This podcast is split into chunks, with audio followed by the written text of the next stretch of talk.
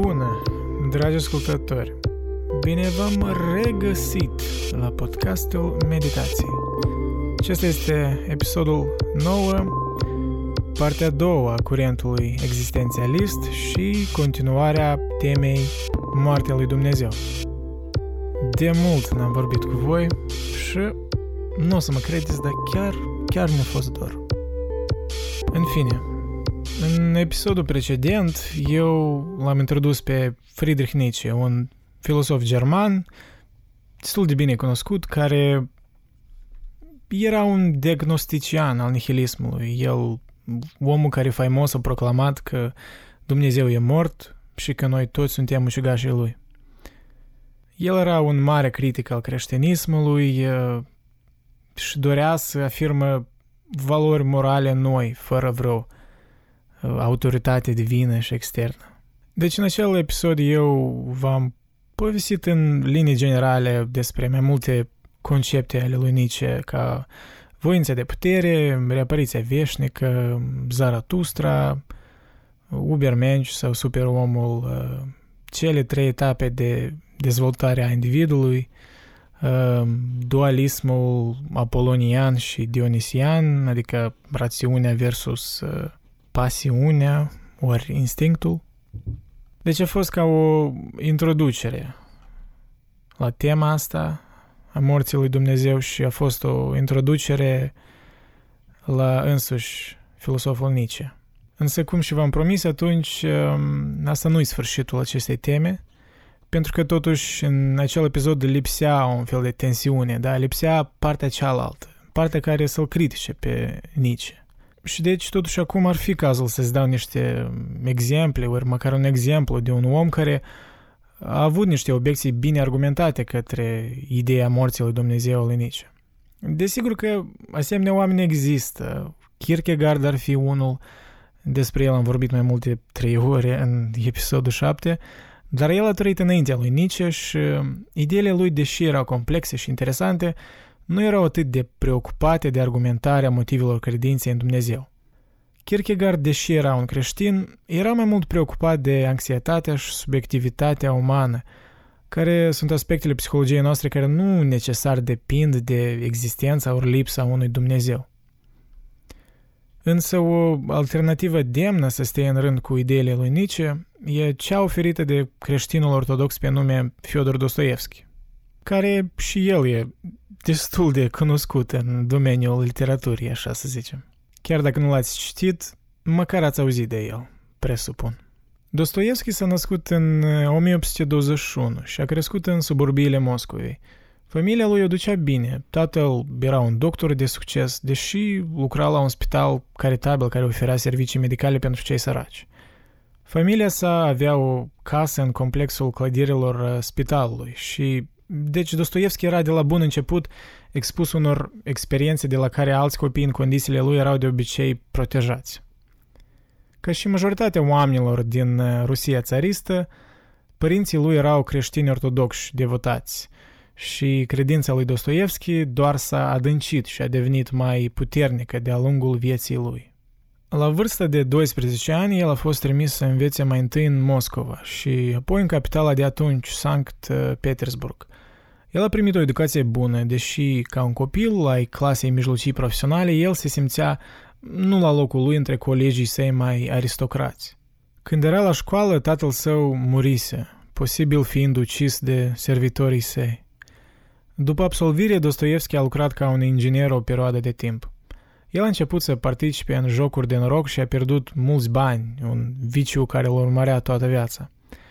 La sfârșitul anilor săi 20, el devenise prieten cu un grup de scriitori și intelectuali radicali. El nu participase mult în activitatea lor, însă atunci când guvernul decise să dărâme disidența, Dostoievski a fost de asemenea reținut și condamnat să fie împușcat. În ultimul moment, când soldații erau gata să-l împuște, un mesaj de amânare a venit. El a fost trimis în loc în Siberia pentru 4 ani, în care a fost impus să lucreze din greu în condiții oribile. Și a fost cazul că doar după întoarcerea lui din Siberia, Dostoievski s-a stabilit ca un scriitor. Începând cu vârsta mijlocie, el a produs o serie de cărți majore. Însemnări din Subterană, în 1864, Crima și Pedeapsa, în 1866, Idiotul, în 69, Demonii, în 72 și Frații Karamazov, în 80. Aceste novele sunt sumbre, violente și tragice, și de obicei foarte lungi și complicate. El le-a scris pentru a da câteva lecții importante lumii, ca faptul că suferința are o valoare, că nu ne cunoaștem bine pe noi înșine, că oamenii buni fac și fapte teribile, că trebuie să ne învățăm să apreciem frumusețea vieții chiar și în cele mai mizerabile situații și că idealismul are limite. Friedrich Nietzsche s-a născut în 1844 într-un sat liniștit din estul Germaniei, unde de generații strămoșii săi au fost pastori. S-a descurcat excepțional de bine la școală și universitate și atât de excelent la greaca antică, un subiect foarte prestigios la vremea respectivă, încât a fost făcut profesor la Universitatea din Basel, când era încă la mijlocul anilor săi 20. Dar cariera sa oficială nu s-a rezolvat. S-a săturat de colegii săi universitari, a renunțat la slujbă și s-a mutat în Elveția și Italia, unde a trăit modest și deseori singur. Nietzsche l-a descoperit pe Dostoievski mai târziu în viață, atunci când deja își formase gândul său filosofic, conform unor menționări din jurnalul său cam prin 1887. Și destul de rapid, el a devenit un admirator al lui Dostoievski, ceea ce e un fenomen rar în cazul lui Nietzsche, să admire pe cineva din contemporanii săi. În cartea sa Amurgul Idolilor, Nietzsche îl numește pe Dostoievski unicul psiholog de la care am ce învăța. Dostoievski s-a născut 23 de ani mai devreme ca Nietzsche. Majoritatea experților literari și filosofi consideră lucrarea sa Însemnări din Subterană ca primul exemplu a unei novele existențialiste. Și deși Kierkegaard e considerat ca tatăl existențialismului, scriitorul rus a avut o mare influență asupra multor intelectuali din secolul 20, inclusiv și Nietzsche, care a numit Însemnări din Subterană ca o analiză psihologică de o imensă maestrie. Pe lângă Dostoievski, Nietzsche avea un interes și față de alți ruși, ca Pushkin, Lermontov și Gogol. El l-a menționat pe Dostoievski ca una din cele mai fericite descoperiri din viața sa. Citez: "Îl știi pe Dostoievski? În afară de Stendhal, nimeni nu a fost o asemenea surpriză și nimeni nu mi-a adus asemenea plăcere. El e un psiholog cu care pot vorbi o limbă comună." Închid citatul. Există chiar o legendă că Nietzsche ar fi citit cu lacrimi în ochi cartea Umilit și Insultat a lui Dostoievski. Însă ce știm asigur e că filosoful german și-a exprimat cel mai adânc respect pentru Dostoievski după ce a citit acea carte. Însă înainte ca să vă prezint ciocnirea acestor idei ale lui Nietzsche și Dostoievski, ar fi cazul să vă povestesc despre contextul specific al acestei tensiuni culturale și religioase, consecințele cărora le trăim și astăzi. O să vă citesc un capitol din cartea 12 Rules for Life, 12 reguli pentru viață, scrisă de Jordan Peterson, doctor în psihologie clinică și o persoană bine cunoscută, în special în ultimii 2 ani. Nu că asta ar fi singurul criteriu de validitate, dar totuși New York Times îl numise odată cel mai influent intelectual public din lumea din Occident de astăzi. Acest capitol va fi o introducere potrivită, cred eu, înainte de materialul mai aprofundat care va urma după. Creștinismul și problemele sale. Carl Jung a emis ipoteza că mintea europeană s-a găsit motivată să dezvolte tehnologiile cognitive ale științei, să investigheze lumea materială, după ce implicit a ajuns la concluzie că creștinismul, cu accentul său extrem pe salvarea spirituală, a eșuat să adreseze suficient problema suferinței de aici și acum. Această realizare devenise incredibil de acută în 3 ori 4 secole înaintea renașterii. În consecință, o fantezie stranie, profundă, compensatorie a început să apară, adânc în psihicul colectiv din vest, manifestându-se la început în gândurările stranii ale alchimiei și dezvoltându-se doar secole mai târziu într-o formă de știință pe deplin articulată. Alchimiștii au fost primii care au început a studia cu seriozitate transformările materiei, sperând să descopere secretele sănătății, bogăției și longevității. Acești mari visători, cel mai notabil fiind Isaac Newton, au intuit și au imaginat că lumea materială, blestemată de biserică, ținea în ea secrete revelațiile cărora ar putea elibera umanitatea de la durerea și limitările pământești. A fost acea viziune condusă de incertitudine care a furnizat puterea emoțională individuală și colectivă necesară pentru dezvoltarea științei, cu cerințele sale extreme de concentrare și amânarea plăcerii către gânditorii individuali. Asta nu-i cazul că creștinismul, chiar și în forma cea complet realizată, a fost un eșec. Contrariul e adevărat. Creștinismul a obținut aproape imposibilul. Doctrina creștină a elevat sufletul individului, plasând sclavul și masterul, omul comun și nobilul pe aceeași bază metafizică, interpretându-i pe toți egali în fața lui Dumnezeu și legii. Creștinismul a insistat că chiar și regele era doar unul din mulțime, pentru că așa un lucru contrar tuturor evidențelor aparente să-și găsească o bază. Ideea că acea prominență și putere lumească erau semne ale favoarei dumnezeiești trebuia radical redusă. Asta a fost parțial obținut prin insistența creștină stranie că salvarea nu putea fi obținută prin efort sau merit. Necătând la limitările sale, dezvoltarea asemenei doctrine l-a prevenit pe rege, aristocrat și negustor bogat de la exploatarea morală a omului comun. În consecință, concepția metafizică a valorii transcendente, implicite a fiecărui suflet s-a stabilit împotriva unor cote imposibile ca presupunerea fundamentală a dreptului și societății occidentale. Asta nu era cazul în lumea din trecut și nu-i cazul încă în multe locuri din lumea prezentă. De fapt, e nimic mai puțin decât un miracol și trebuie să conștientizăm asta, că societățile ierarhice bazate pe sclavia strămoșilor noștri s-au organizat pe sine înșine sub leagănul unei revelații etico-religioase, în așa fel ca stăpânirea și dominarea absolută asupra altei persoane să fie considerată greșită. Ar fi bine să ne reamintim, de asemenea, că utilitatea imediată a sclaviei e evidentă și că argumentul că cel puternic ar trebui să domine pe cel slab e convingător, convenabil și remarcabil de practic, cel puțin pentru cel puternic. Asta înseamnă că o critică revoluționară a totului presuit de societățile bazate pe sclavi a fost necesară înainte ca acea practică să fie pusă sub semnul întrebării, nemai vorbind de a fi oprită, incluzând ideea că mânuirea puterii și autorității l-a făcut nobil pe proprietarul de sclavi și incluzând chiar și ideea mai fundamentală că puterea mânuită de proprietarul de sclav era validă și chiar virtuoasă.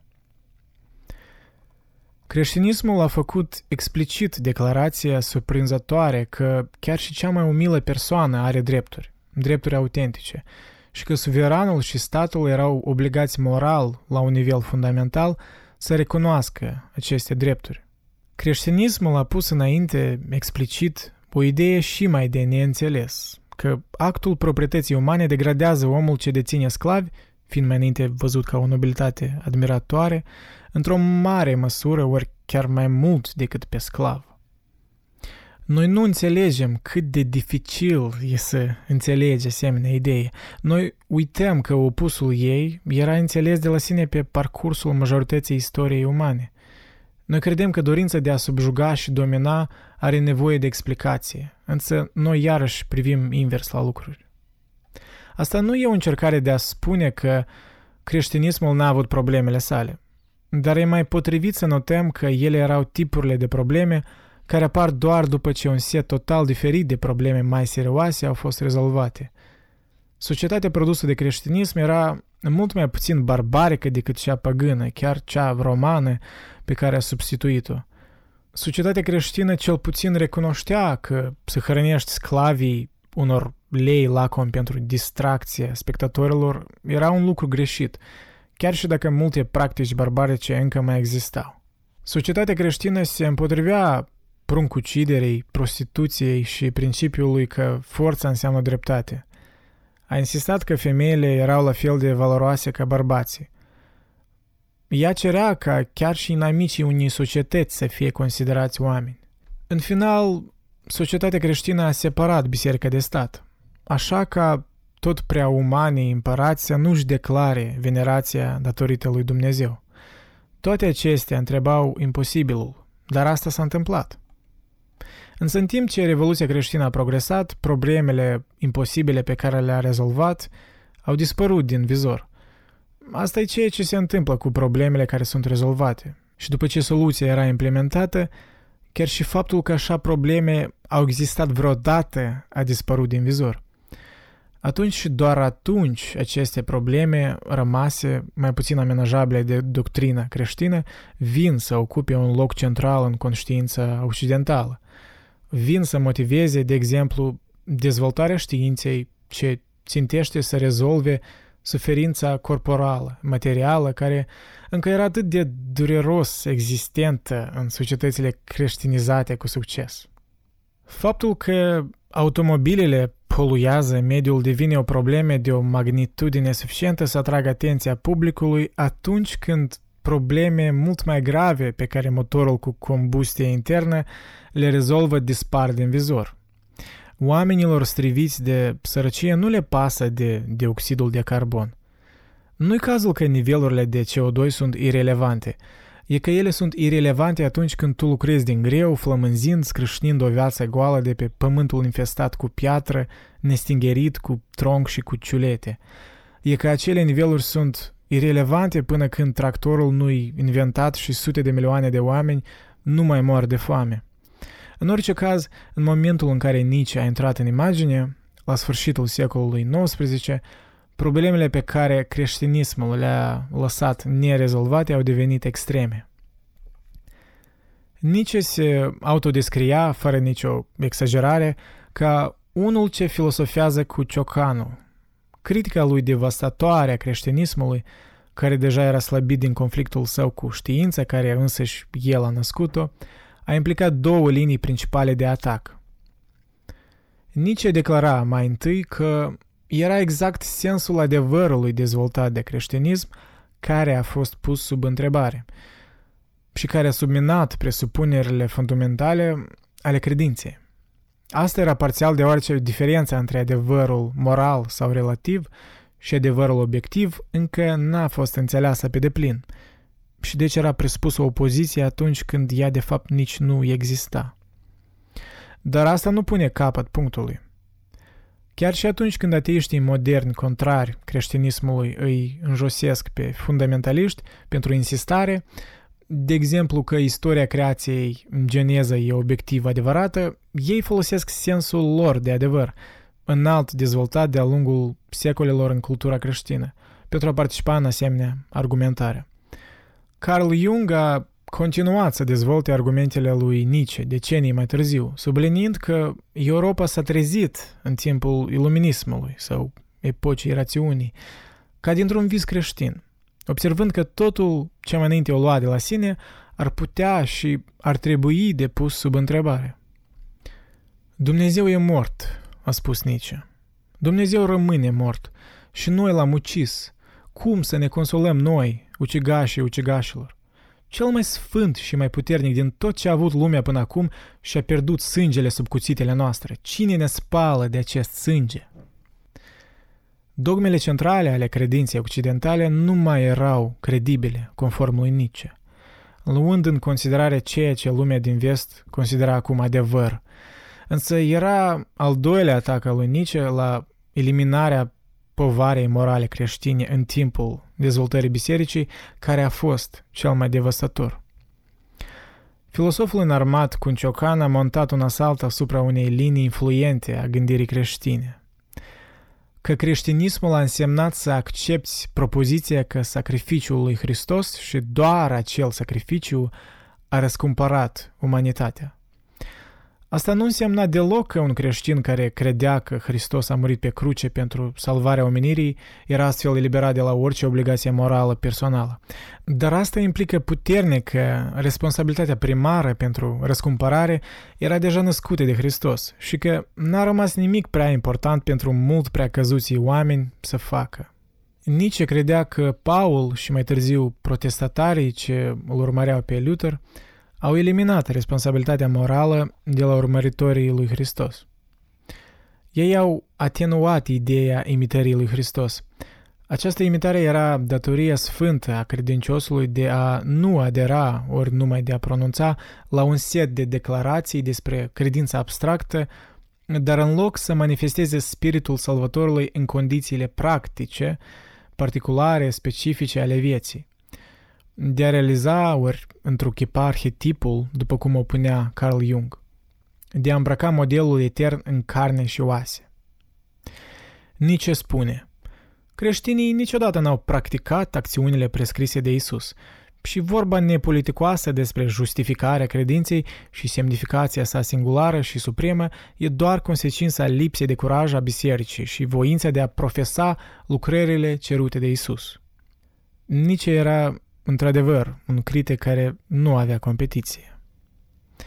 Credința dogmatică în axiomele centrale ale creștinismului, că crucificarea lui Hristos a răscumpărat lumea, că mântuirea era rezervată ulterior, că mântuirea nu putea fi obținută prin lucrări, avea trei consecințe consolidate reciproc. În primul rând, devalorizarea semnificației vieții pământești, astfel ca doar viața ulterioară, cea după moarte, să aibă importanță. Asta de asemenea însemna că a devenit acceptabil de a omite și reduce responsabilitatea pentru suferința care există aici și acum. În al doilea rând, acceptarea pasivă a status quo, deoarece mântuirea oricum nu poate fi obținută prin efort în viața lui. O consecință pe care Marx de asemenea a luat-o în râs cu propoziția lui că religia e opiumul maselor. Și în final, în al treilea rând, dreptul credinciosului de a rejecta orice povară morală reală, în afara credinței stabilite în mântuirea prin Hristos. Deoarece Fiul lui Dumnezeu deja a întreprins lucrul cel mai important. Din cauza asta, Dostoievski, care era o influență mare a lui Nietzsche, de asemenea a criticat creștinismul instituționalizat. Deși a reușit asta discutabil într-o manieră mai ambiguă, dar și mai sofisticată. În opera sa de artă, Frații Karamazov, Dostoievski l-are pe superomul său ateist, Ivan, care spune o istorioare de-a lui numită Marele Inchizitor. Un scurt rezumat urmează acum. Ivan îi vorbește fratelui său, Alioșa, preocupările căruia de noviciat monahal le ține în despreț, despre Hristos, întorcându-se pe pământ în timpul Inchiziției spaniole. Salvatorul reîntors face un mare scandal, cum și era de așteptat. El vindecă bolnavii, el reînvie morții. Bufoneriile lui de grabă îi atrag atenția marelui închizitor, care imediat îl arestează și îl aruncă în camera de închisoare. Mai târziu, închizitorul îi face o vizită. El îi spune că nu mai are nevoie de el. Reîntoarcerea lui e pur și simplu o amenințare prea mare pentru biserică. El îl informează pe Hristos că povara pe care a pus-o pe omenire, povara existenței în credință și adevăr, era prea mare pentru muritori de suportat. Închizitorul declară că biserica, în liturgia sa, și-a diluat mesajul, ridicând cerința de ființă perfectă de pe umerii adepților săi, furnizându-i în loc niște evadări milostive în credință și viața după moarte. Acel lucru a avut loc sute de ani, spune Inchizitorul, și ultimul lucru de care are nevoie biserica, după tot efortul, e reîntoarcerea omului care a insistat ca oamenii duc toată greutatea în primul rând. Hristos ascultă în liniște. Apoi, când Inchizitorul se întoarce să plece, Hristos îl îmbrățișează și îl sărută pe buze. Inchizitorul se face alb pe față din șoc. Pe urmă, el pleacă, lăsând ușa celulei deschise. Profunditatea acestei istorii și măreția spiritului necesar pentru a o produce nu poate fi exagerată. Dostoievski, unul din cei mai mari genii literari din toate timpurile, a confruntat cele mai serioase probleme existențiale în lucrările lui și a făcut-o curajos, cu capul înainte și lipsit de consecințe. Evident creștin, el totuși, necătând la asta, refuză cu împotrivire să facă un om de paie din oponenții săi raționaliști și ateiști. Dimpotrivă, în Frații Karamazov, de exemplu, ateistul Ivan argumentează împotriva presupunerii creștine printr-o claritate și pasiune nedepășită. Alioșa, aliniat cu biserica prin temperamentul și deciziile sale, nu e capabil să submineze niciun argument al fratelui său Ivan, deși credința lui rămâne neclintită. Dostoievski știa și admitea că creștinismul a fost învins de facultatea rațională, de intelect, și chiar așa el nu se ascundea de acest fapt. El nu a încercat prin negare sau înșelăciune ori chiar satiră să slăbească poziția care se opunea credințelor sale celor mai adevărate și prețioase. El în loc și-a pus acțiunile deasupra vorbelor și a adresat problema cu succes, după cum arată sfârșitul novelei. Biserica creștină descrisă de Marele Închizitor e aceeași biserică pusă la stâlpul infamiei de Nietzsche. Un servitor copilăros, elogios, patriarhal al statului. Acea biserică e totul putred care-i încă obiectat de către criticii moderne a creștinismului. Nietzsche, cu toată strălucirea lui, își permite furie, dar poate că nu o călește suficient cu judecare. Asta e locul unde Dostoievski, într-adevăr, îl depășește pe Nietzsche, în estimarea mea, unde literatura mare a lui Dostoievski depășește simpla filosofie a lui Nietzsche. Închizitorul scriitorului rus e obiectul autentic în tot sensul. El e un interogator oportunist, cinic, manipulativ și crud, gata să persecuteze ereticii, chiar și să-i tortureze și să-i ucidă. El este un izvor al dogmei pe care știe că e falsă. Dar Dostoievski îl are pe Hristos, omul arhetipic perfect, să-l sărute oricum. La fel de important, în urma sărutului, Marele Închizitor lasă ușa deschisă astfel ca Hristos să poată scăpa de executoarea ce-l așteaptă. Dostoievski a văzut că edificiul mare și corupt al creștinismului totuși a reușit să facă loc pentru spiritul fondatorului său.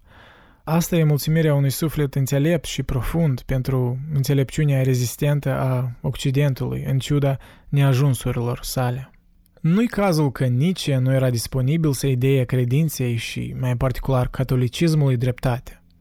Nietzsche credea că tradiția lungă de nelibertate care caracterizează creștinismul dogmatic, insistența sa că totul să fie explicat în prisma îngustă a unei teorii metafizice singulare, a fost o precondiție necesară pentru apariția minții moderne, disciplinate, dar libere.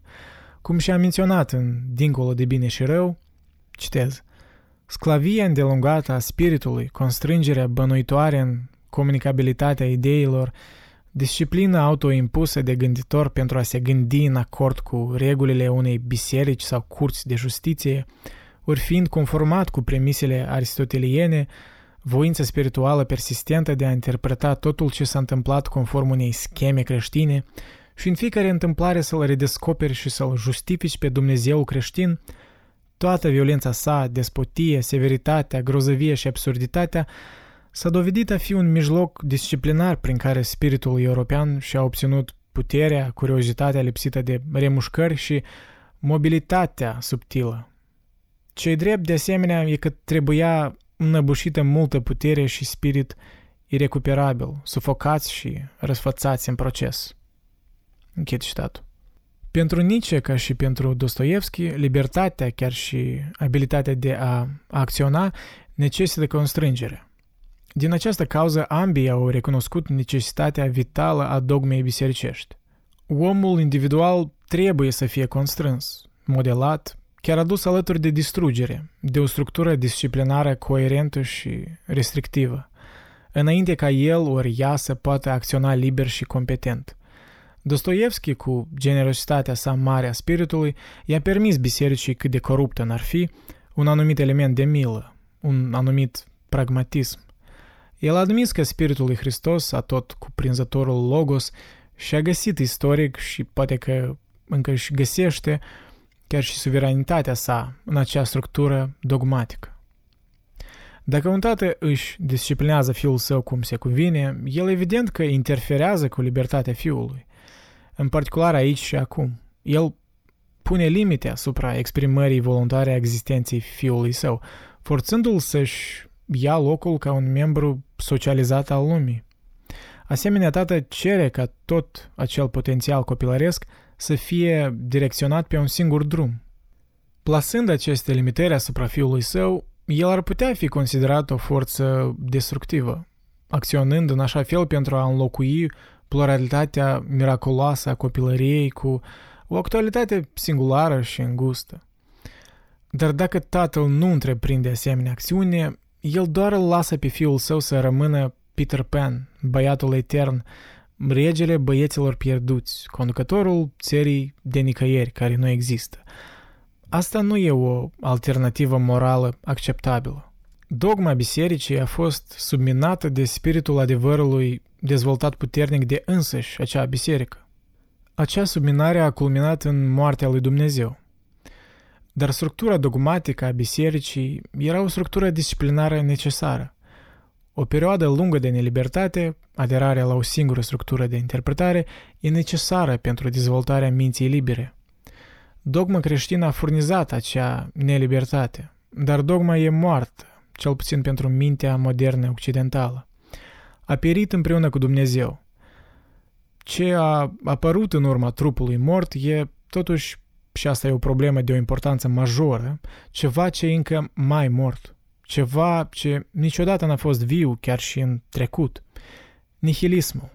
La fel ca și o susceptibilitate echivalent de periculoasă la idei noi, totalizatoare și utopice. Ca o urmare a morții lui Dumnezeu, marele comunism și fascism au apărut, cum ambii Dostoievski și Nietzsche au prezis. Nietzsche, aici, a spus că oamenii individuali vor trebui să inventeze propriile valori în urma morții lui Dumnezeu. Dar asta e elementul gândirii lui care pare cel mai slab, psihologic vorbind. Noi nu putem inventa propriile valori, deoarece noi nu putem pur și simplu să impunem ce credem asupra sufletelor noastre. Asta a fost descoperirea mare a lui Carl Jung, făcută în mare parte în urma studiilor intensive a problemelor puse de Nietzsche. Noi ne revoltăm împotriva propriului nostru totalitarism, la fel de mult ca și împotriva altora. Eu nu pot pur și simplu să mă impun la acțiune și nici tu nu poți face. Eu voi înceta să procrastinez, spun eu, dar nu o fac. Eu o să mănânc sănătos, spun eu, dar nu o fac. Eu o să las băutul, spun eu, dar nu o fac. Eu nu pot pur și simplu să mă reconstruiesc conform imaginii pictate de intelectul meu, mai ales dacă acel intelect e posesat de o ideologie. Eu am o natură, la fel ca și tine, la fel ca și noi toți. Noi trebuie să descoperim acea natură și să luptăm cu ea, înainte ca să ne împăcăm cu noi înșine. Ce este cel mai adevărat despre noi? Ce este oare cel mai adevărat ce am putea noi deveni, știind cine suntem într-adevăr? Noi trebuie mai întâi să ajungem la esența lucrurilor înainte ca să putem răspunde la asemenea întrebări. 300 de ani înaintea lui Nietzsche, marele filosof francez René Descartes s-a pornit într-o misiune intelectuală să-și ia îndoiala sa în serios, să destrame lucrurile, să ajungă la ceea ce e esențial, să vadă dacă poate stabili ori descoperi o singură propoziție impenetrabilă de scepticismul lui. El căuta piatra de fundație pe care ființa propriu-zisă ar putea fi stabilită. Descartes a găsit-o în ceea ce îl privește, în euul care se gândește, în euul care e conștient. Cum s-a exprimat în fraza sa populară, cogito ergo sum, gândesc, deci exist. Dar acel eu a fost deja conceptualizat mult timp înaintea lui. Mii de ani în urmă, euul conștient era atotvăzătorul ochii al lui Horus, marele fiu egiptean și Dumnezeul Soarelui, care a reînnoit statul prin confruntarea corupției sale inevitabile. Înainte de asta, era Dumnezeul creator Marduk al Mesopotamiei, ochii căruia îi încercuiau capul și care au rostit cuvinte de magie generatoare de lume. În epoca creștină, euul transformat în logos, cuvântul care instaurează ordinea în ființă de la începutul timpurilor. S-ar putea fi spus că Descartes pur și simplu a secularizat acel logos, transformându-l mai explicit în ceea ce e conștient și se gândește. Asta e sinele modern, simplu spus. Dar ce anume e acel sine? Noi putem înțelege la un nivel anumit ororurile sale, dacă dorim. Dar bunătatea sa rămâne mai dificilă de definit. Sinele e actorul mare al răului care s-a plimbat în fața stadiului ființei ca nazist și stalinist, care a produs Auschwitzul, Buchenwaldul, Dachauul și multitudinea gulagurilor sovietice. Și toate acestea trebuie considerate cu o seriozitate gravă. Dar ce este opusul lor? Care-i bunul, ce-i echivalentul necesar al acelui rău, care-i făcut mai trupesc și clar prin însăși existența acelui rău? Și aici noi putem afirma cu convicție și claritate că chiar și intelectul rațional, acea facultate atât de iubită de cei ce desprețuiesc înțelepciunea tradițională, e minimum ceva alături și numai decât înrodit Dumnezeului arhetipic etern, muribund și înviat, mântuitorul veșnic al umanității, însuși Logosul. Filosoful științei Karl Popper, la sigur, nefiind un mistic, considera însăși gândirea ca o extensie logică a procesului darwinian. O creatură care nu poate gândi trebuie să întruchipeze numai ființa sa. Ea doar poate să-și manifeste natura, concret, aici și acum. Dacă ea nu poate manifesta în comportamentul său ceea ce mediul înconjurător cere, ea pur și simplu va muri. Dar asta nu e adevărat despre ființele umane. Noi putem produce reprezentări abstracte a modurilor potențiale de a fi. Noi putem produce o idee în teatrul imaginației. Noi o putem testa împotriva altor idei, ideile altora, ori însăși lumii. Dacă nu ne reușește, noi o putem lăsa în pace. Noi putem, în formularea lui Popper, să ne lăsăm ideile să moară în locul nostru. Atunci, partea esențială, creatorul acestor idei, poate să continue înainte. Acum neîmpiedicat, în comparație de eroare. Credința în partea noastră care continuă peste aceste morți e o premisă pentru însăși gândirea noastră. Acum, o idee nu-i același lucru ca un fapt. Un fapt e ceva ce e mort de la sine. Un fapt n-are conștiință, ori voință de putere, ori motivație, ori acțiune. Există miliarde de fapte moarte. Internetul e un cimitir de fapte moarte. Dar o idee care cuprinde o persoană e vie. Acea idee vrea să se exprime, să trăiască în lume. Din această cauză, psihologii de profunzime, cei mai notorii fiind Sigmund Freud și Carl Jung, au insistat că psihicul uman e un câmp de luptă pentru idei. O idee are un scop. Ea vrea ceva. Ea postulează o structură a valorii. O idee crede că ceea spre ce țintește e mai bun decât ceea ce are acum. Ea reduce lumea la acele lucruri care îi ajută ori îi împiedică realizarea și reduce restul la irelevanță. O idee definește figura pe pământ. O idee e o personalitate, nu un fapt. Când se manifestă într-o persoană, are o proclivitate puternică să facă din acea persoană avatarul său, să impulsioneze acea persoană spre acțiune. Uneori, acel impuls, posesiunea, e alt cuvânt, poate fi atât de puternic că persoana mai degrabă ar muri decât să lese că ideea să moară. Asta e, la general vorbind, o decizie rea, dat fiind faptului că de obicei, cazul e că doar ideea trebuie să moară și persoana cu acea idee poate să înceteze să-i fie avatarul, să-și schimbe comportamentul și să continue.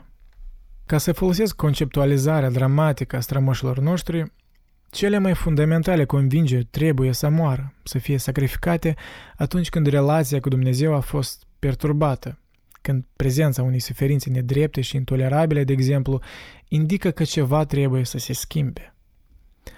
Asta e să spui nimic altceva decât că viitorul poate fi îmbunătățit dacă sacrificiile potrivite au loc în prezent. Niciun alt animal nu și-a dat seama de asta și ne-au trebuit sute de mii de ani ca să o facem. Ne-au luat alți eoni de observație și cult al eroilor și milenii de studii ca să distilăm acea idee într-o istorie. Pe urmă ne-a luat ceva timp să examinăm acea istorie, să o incorporăm, astfel ca azi să putem spune: dacă ești disciplinat și privilegiezi viitorul peste prezent, atunci tu poți schimba structura realității în favoarea ta. Dar cum să facem asta mai bine? În 1984, eu am început pe același drum ca Descartes. Eu nu știam atunci că eram pe același drum și nici nu afirm că sunt înrudit cu el, care e pe drept considerat ca unul din cei mai mari filosofi din toate timpurile. Dar eu eram într-adevăr chinuit de incertitudine. Eu am devenit prea mare pentru creștinismul tinereței mele când am putut înțelege principiile teoriei darwiniene. După asta, eu nu puteam deosebi elementele de bază ale credinței creștine de confundarea dorințelor cu realitatea. Socialismul, care după asta devenise atât de atractiv pentru mine ca o alternativă, s-a dovedit a fi la fel de nesubstanțial. Cu timpul eu am început să înțeleg, prin marele George Orwell, că mult din asemenea mod de gândire își găsea motivație în ura celor bogați și de succes, în loc de grija adevărată de cei săraci. Pe lângă asta, socialiștii erau intrinsic și mai capitaliști decât capitaliștii. Ei credeau la fel de mult în bani. Ei doar credeau că dacă alți oameni aveau acei bani, problemele ce chinuie umanitatea ar dispărea. Asta e simplu vorbind neadevărat. Sunt multe probleme pe care banii nu le rezolvă și altele pe care le face și mai rele. Oamenii bogați încă se mai divorțează și își alienează copiii și suferă de la angoasa existențială și dezvoltă cancer și demență și mor singuri și neiubiți.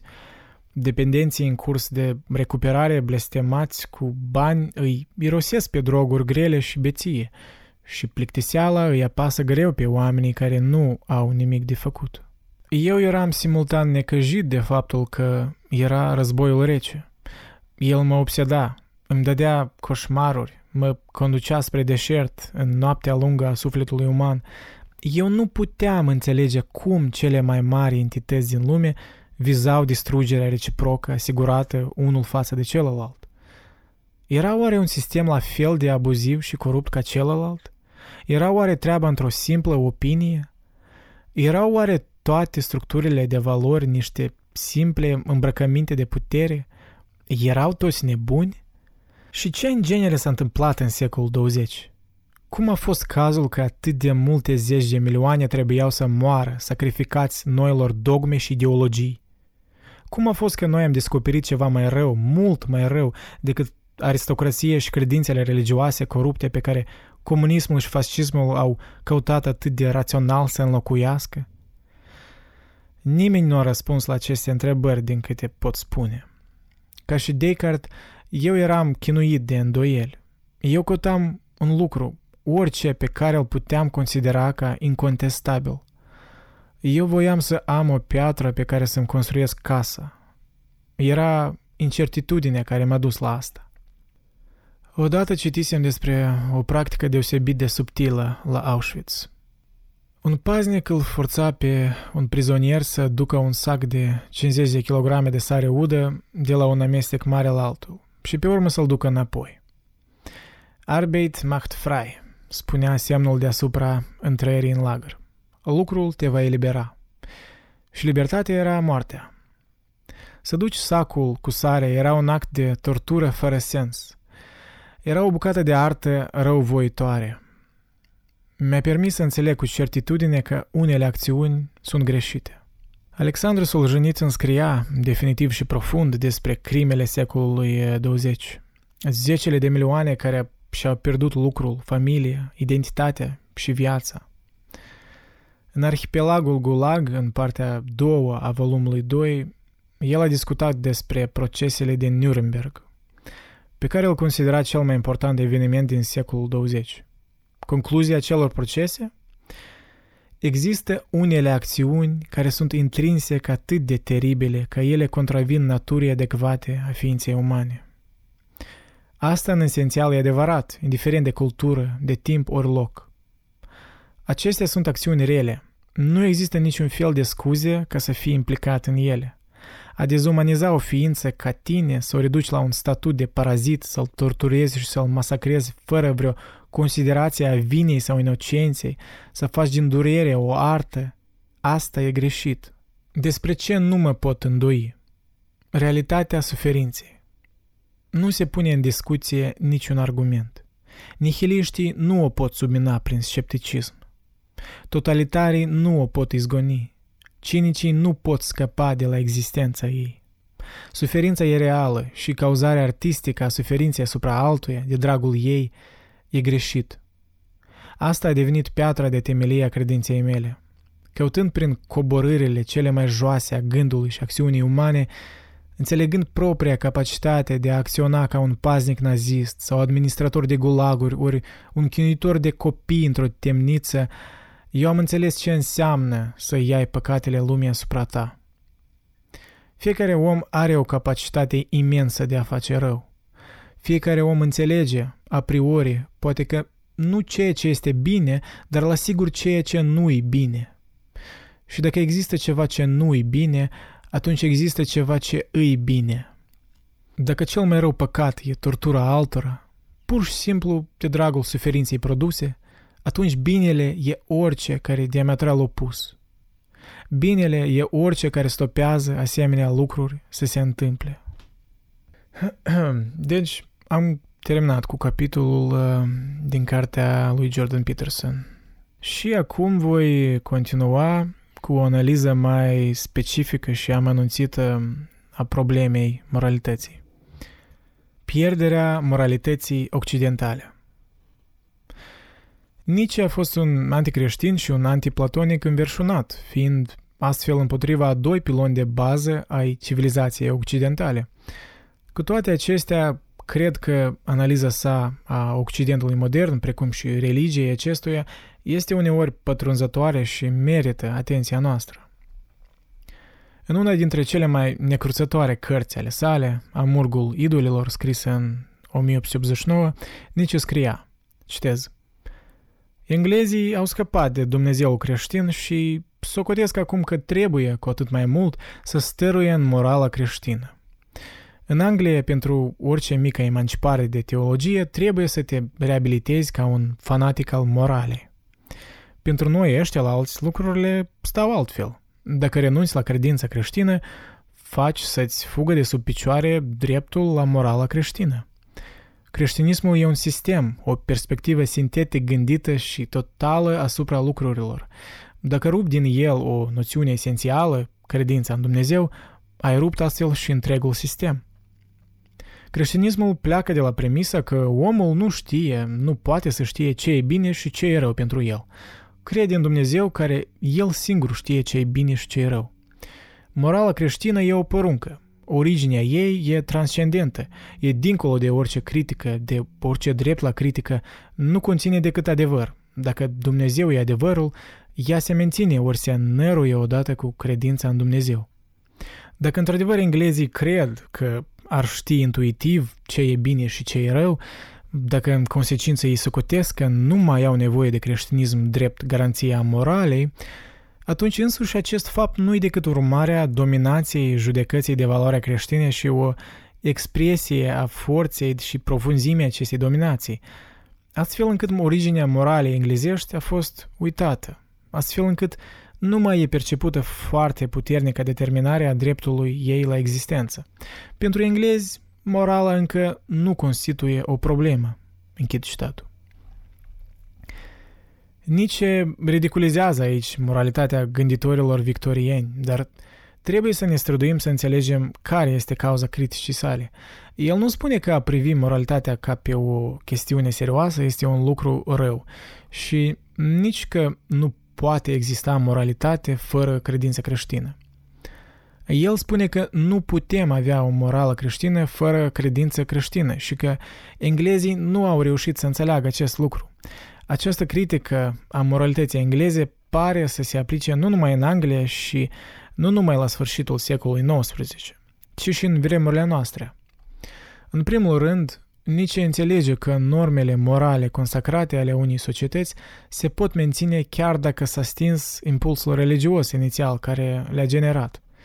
Intelectualitatea engleză, spune el, a încetat să gândească creștinește, dar încă mai simte și acționează precum creștinii, datorită unui soi de inerție morală care îi caracterizează. Această caracterizare a rămas valabilă mult timp după moartea lui Nietzsche. Agnosticismul multor britanici și nord-americani din anii 1880 până aproximativ în 1945 a fost de obicei însoțit de o moralitate mai mult sau mai puțin creștină. În acea epocă, umanismul secular era secular în teorie, dar adesea, chiar dacă involuntar, creștin în spirit. În al doilea rând, ceea ce e mai important, Nietzsche a înțeles că o astfel de situație nu poate dura. El spune că moralitatea nu este încă o problemă, sugerând că atunci când englezii vor ajunge în cele din urmă la nivelul conștiinței de sine la care au ajuns germanii, sau cel puțin la cel pe care l-a atins Nietzsche, moralitatea va fi o problemă. Își vor da seama atunci de netemeinicia normelor lor morale. Nietzsche a fost profetic în acest sens, întrucât în cele din urmă și cu certitudine după 1945, lumea vorbitoare de engleză a început, efectiv, să abandoneze, puțin câte puțin, moralitatea creștină secularizată. Aceasta s-a bazat mult timp pe un vechi capital moral, dar acum acest capital era epuizat și nu mai exista acea tradiție religioasă care să-l refacă. Astfel, umanismul secular de astăzi, în comparație cu umanismul secular anterior, este practic în derivă, deoarece majoritatea oamenilor nu doar că nu mai gândesc creștinește, dar nici nu se mai simt ca niște creștini. Putem respinge ideile lui Nietzsche ca fiind abominabile, dar analiza sa ne ajută să înțelegem civilizația noastră. Nihilism activ versus nihilism pasiv. Nietzsche nu credea că toată lumea aflată într-o stare de nihilism era capabilă să se vindece. De fapt, el a diferențiat între două tipuri de nihiliști, cei care au putere să o depășească și cei care nu. Primul tip i-a numit nihiliști activi, în timp ce al doilea i-a numit nihiliști pasivi. Citez. Nihilismul este ambigu. A. Nihilismul ca semn al puterii sporite a spiritului, ca nihilism activ. B. Nihilismul ca declin și recesiunea puterii spiritului, ca nihilism pasiv. Închid citatul. Nihilismul pasiv este individul care, atunci când este confruntat cu nihilism, îl vede ca un obiectiv sau un semn pentru a opri căutarea sensului. Pe scurt, acestui tip de individ îi lipsește forța de a-și face orice din viața lui și, din păcate, mulți care ajung în această etapă, din disperarea pură, se vor atașa de o anumită formă de mișcare în masă, într-o ultimă încercare de a găsi un scop obiectiv în viață. Eric Hoffer, în cartea sa Adevăratul credincios, oferă o analiză intrigantă a unui astfel de individ. Citez. Pentru frustrați, o mișcare de masă oferă înlocuitori fie pentru întregul eu, fie pentru elementele care fac viața viabilă și pe care nu le pot evoca din resursele lor individuale. Închid citatul. La fel ca nihilistul pasiv, nihilistul activ trăiește confuzia și dezorientarea existențială, care însoțesc sentimentul că viața este complet inutilă și lipsită de sens. Cu toate acestea, în loc să cedeze în această disperare sau să se scufunde, orbește într-o mișcare de masă pentru a calma temerile, așa cum o face nihilistul pasiv, Nietzsche a conceput nihilistul activ ca un individ care merge înainte și distruge conștient toate credințele care anterior dădeau sens vieții lui. Citez. Nihilismul atinge maximul său de putere relativă ca forță violentă de distrugere, ca nihilism activ. Închid citatul. După ce a scăpat de unul singur de toate credințele și atașamentele care i-au dat anterior sensul vieții, nihilistul activ stă singur în univers, un adevărat spirit liber, independent, capabil să creeze sens în loc să-i fie impus lui de către o persoană de autoritate. În Așa grăita Zarathustra, Nietzsche sublinează poetic acest punct. Citez. Ego-ul meu m-a învățat o nouă mândrie și asta îi învăț pe oameni. Să nu-și mai îngroape capul în nisipul lucrurilor cerești, ci să-l poarte liber, un cap pământesc care creează un sens pentru pământ. Închid citatul. Deci, acum e timpul să-l introduc pe Dostoievski și să fac o comparație amănunțită între el și Nietzsche. Dostoievski versus Nietzsche. În multe, multe detalii. Nietzsche e la general considerat ca omul care, prin excelența sa, ne-a demonstrat originea și consecințele nihilismului, derivând din conceptul său a morții lui Dumnezeu.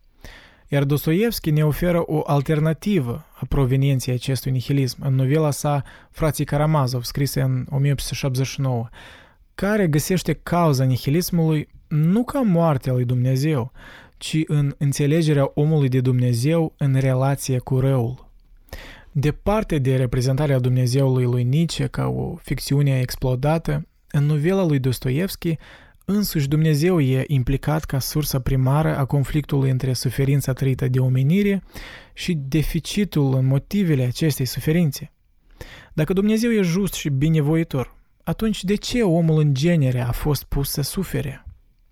Teoria voinței de putere a lui Nietzsche, despre care am vorbit în episodul precedent, stă ca o provocare la axioma prevenitoare a lui Dostoievski. Dacă nu există Dumnezeu, atunci totul e permis.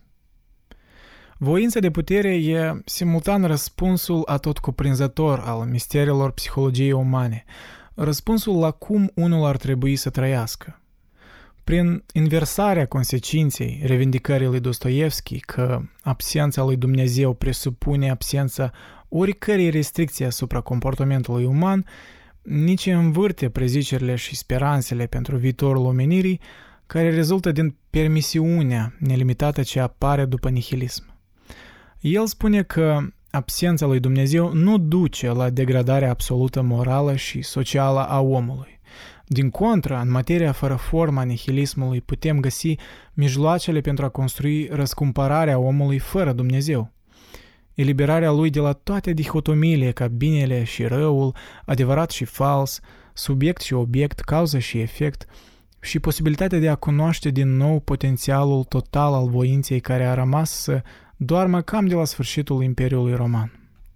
Nietzsche spune că caracterul existenței este în mod inerent brutal și oamenii nu posesează o calitate specială de a se diferenția de animale brute, în afara talentului de autodecepție. Oamenii visează despre ei înșiși ca fiind niște creaturi pe o treaptă mai joasă decât îngerii, pe când în realitate ei sunt niște animale înfometate de putere ca orice animală tipică. Chiar și cea mai scurtă examinare a obiceiurilor omului confirmă acest fapt. Dostoievski vorbește despre o natură umană similară în novela Frații Karamazov, dar cu implicarea adițională că acțiunile barbarice ale omului sunt un rezultat al distanței mari ce stă între om și Dumnezeu, ultimul fiind perfect și complet, iar primul fiind imperfect și deficient în capacitățile și facultățile sale mentale. Citez. Apropo, spune Ivan, un bulgar pe care l-am întâlnit nu demult în Moscova mi-a spus de crimele comise de turci și cerchezi în toate regiunile Bulgariei din cauza fricii de răscoalea slavilor. Ei ard sate, omoară, violează copii și femei, ei bat în cui prizonierii priponind urechile de garduri, îi lasă așa până dimineața și apoi îi spânzură. Tot felul de chestii pe care nici nu le poți imagina. Oamenii uneori vorbesc despre cruzimea animalelor, dar asta e o mare injustiție și insultă către animale. Un animal nu poate fi niciodată într-atât de crud ca un om, atât artistic de nemilos. Eu cred că dacă diavolul nu există, dar omul l-a creat după chipul și asemănarea lui. Închid citatul. Deoarece slăbiciunea și corupția e comună pentru natura umană, e numai o chestiune de timp înainte ca oamenii să devină canibali și ucigași fără autoritatea și providența lui Dumnezeu pentru a-i restrânge să acționeze asupra impulsurilor sale cele mai rele. Asta e pricina din care nu poți vedea o înflorire a culturii și artei în concluzia novelelor lui Dostoievski despre oameni nebuni produși de nihilism. În Frații Karamazov, societatea fictivă construită pe principii totalitare a Marelui Inchizitor e spălată de sângele oamenilor, tortura fiind arta sa principală. În lucrările sale, Dostoievski aduce două concluzii în care explică de ce nihilismul, care caracterizează experiența răului și suferinței umane ca absurdă și lipsită de sens, nici de cum nu poate fi un punct inițial sau final al căutării sensului în suferința umană. Prima concluzie e că omul în primul rând e o ființă morală. El are o conștiință care îl servește ca un ghid la comportamentul său moral. Și totuși, această conștiință, dacă să admitem că Dumnezeu nu există, nu are altă funcție decât un obstacol de care poți scăpa prin deprindere, deoarece categoriile binelui și răului nu au o existență obiectivă. După cum un nihilist activ ar spune, atunci când remușcarea conștiinței e redusă la tăcere, senzația de sporire a puterii care urmează presupune o depășire a rezistenței. Dacă conștiința care îl previne pe om să facă orice i-ar veni în cap e amuțită și acțiunile sale, indiferent de cât de extreme sunt, nu conțin alte consecințe decât cele impuse de legea scrisă, atunci el nu are nimic mai presus de care să-i fie frică în afară de pedeapsa autorității civile. Dacă Dumnezeu nu se uită la noi, atunci omenirea, în acest caz, nu are un îndemn moral care i-ar preveni decadența în brutalitate și canibalism. Alioșa Karamazov, unul din trei frați protagoniști în novela Frații Karamazov, ne aprovizionează cu a doua concluzie de ce nihilismul nu-i de ajuns. El afirmă că numai dacă însuși Dumnezeu suferă lângă umanitate, el poate fi dezvinovățit de faptul că a permis vreodată ca un om să sufere. Dumnezeu, spune Alioșa, a venit în persoana lui Hristos și și-a oferit sângele său inocent pentru toți și pentru tot. Această formulare, care apare la sfârșitul capitolului Rebeliunea în novela Frații Karamazov, e iluminată în contrast cu declarația centrală a novelei. Dacă nu există Dumnezeu, totul e permis. Această declarație are scopul de a ne arăta sensul istoriilor altui frate Karamazov, pe nume Ivan, despre barbarismul uman și legenda lui a Marelui Închizitor. Conceptul nihilismului lui Nietzsche constituie o bază largă din care sunt derivate dihotomiile sale de moralitățile sclav-master, nihilism activ și pasiv și conceptul de Ubermensch sau superom, despre care am vorbit în episodul precedent. Faptul că Nietzsche pare să nu pună mare accent pe nihilism ca centrul gândirii sale nu respinge faptul implicit că, dacă nihilismul ca bază e omis, proiectul reevaluării tuturor valorilor descris de Nietzsche nu prea are sens. Deoarece e nevoie ca tu să postulezi nihilismul ca punctul inițial al tuturor evenimentelor, și în special moartea lui Dumnezeu, și al tuturor modalităților de acțiune pentru a încerca să depășești nihilismul. Așa zisa moarte a Dumnezeului e o altă modalitate de a spune că asta e sfârșitul posibilității metafizice de a-ți construi lumea. Metafizica, după definiție, e căutarea principiilor transcendente care există independent de lumea materială și în același timp dictează regulile care determină ordinea lucrurilor materiale. Se poate de spus atunci că existența principiilor metafizice e echivalent cu un cosmos ordonat. Ca rezultat al morții lui Dumnezeu, posibilitatea obținerii cunoștinței obiective despre lume, în cazul nostru merge vorba de domeniul eticii, redă o imposibilitate, deoarece toate declarațiile de adevăr sunt fără o semnificație ori sens final în afara interpretărilor atașate de către un individ.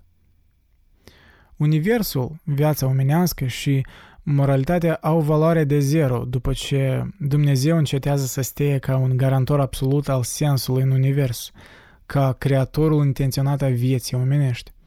Fără moartea lui Dumnezeu nu există o validitate a criticii genealogice a valorilor și nici nu există așa ceva ca auto-înșelăciunea nihilismului pasiv pentru individ ca să-și afirme voința sa de putere. Unde în altă parte ar putea origina nihilismul, dacă nu în viziunea lui Nietzsche despre lume că Dumnezeu a murit? Ne mai vorbim de critica genealogică a valorilor. E o temă care merită să fie discutată. Și deci, de aici încolo avem două tabere de gândire. Prima crede că din această beznă nihilistă e posibil să-ți afirmi valori noi și ca rezultat să depășești acel nihilism inițial, evoluând într-o stare etică și spirituală mai avansată. Iar a doua tabără concluzionează că nihilismul precipitat de moartea lui Dumnezeu e baza necesară pe care se află toate gândurile lui Nietzsche, adică Nihilismul și căutarea valorilor noi sunt chestii ce nu pot fi separate vreodată și, respectiv, omul, după natura și limitele sale biologice, e incapabil să se autodepășească așa cum a sperat Nietzsche. Deoarece în episodul precedent eu v-am prezentat în linii generale ideile lui Nietzsche și cum el crede că noi suntem capabili să ne autodepășim, astăzi voi analiza mai mult alternativa mai pesimistă, care ne sugerează că omul totuși nu e capabil să-și depășească impulsurile ucigașe și să acționeze moral fără ghidarea externă a unui Dumnezeu, chiar dacă acea ghidare e iluzorie.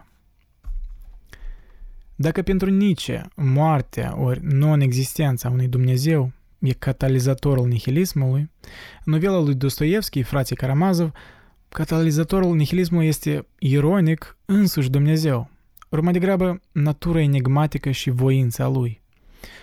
În capitolul intitulat Legenda Marelui Închizitor, Hristos se întoarce pe pământ în cel mai teribil timp pentru Închiziție, secolul XVI. El îndeplinește miracole și are un efect magnetic și transformator asupra masei oamenilor care se strânge venerându-l.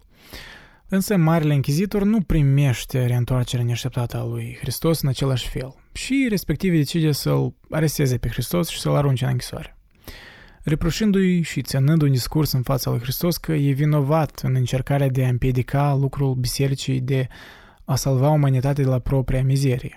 Marele Închizitor crede că umanitatea e nenorocită, deoarece exemplul moral al lui Hristos e imposibil de atins, ori cel puțin e imposibil să-l aproximezi. Marele Închizitor admite că Hristos le-a dat libertatea oamenilor de la legea mozaică, ori legea lui Moisei, pe când totul ce ei voiau era doar pâine. Adică cadoul libertății din partea lui Hristos a fost acordat unui recipient care nu era pregătit de așa cadou, fiind slab, vicios, netrebnic și rebelios. Omul era anterior ghidat în fiecare acțiune de legea mozaică, poruncile căreia e caracterizată de necesitate și ordine. Dar acțiunile lui Hristos au desființat legea și au înlocuit-o cu libertatea omului de a alege între bine și rău, având doar idealul său de superom ca un model al propriilor acțiuni. Conform Marelui Închizitor, dorințele adevărate ale oamenilor nu au de a face cu exercitarea libertății de a alege între bine și rău din resursele proprii conștiințe, dar e să fie ghidați și conduși de un legislator, al cărui unic scop e să preia asemenea decizii din mâinile oamenilor.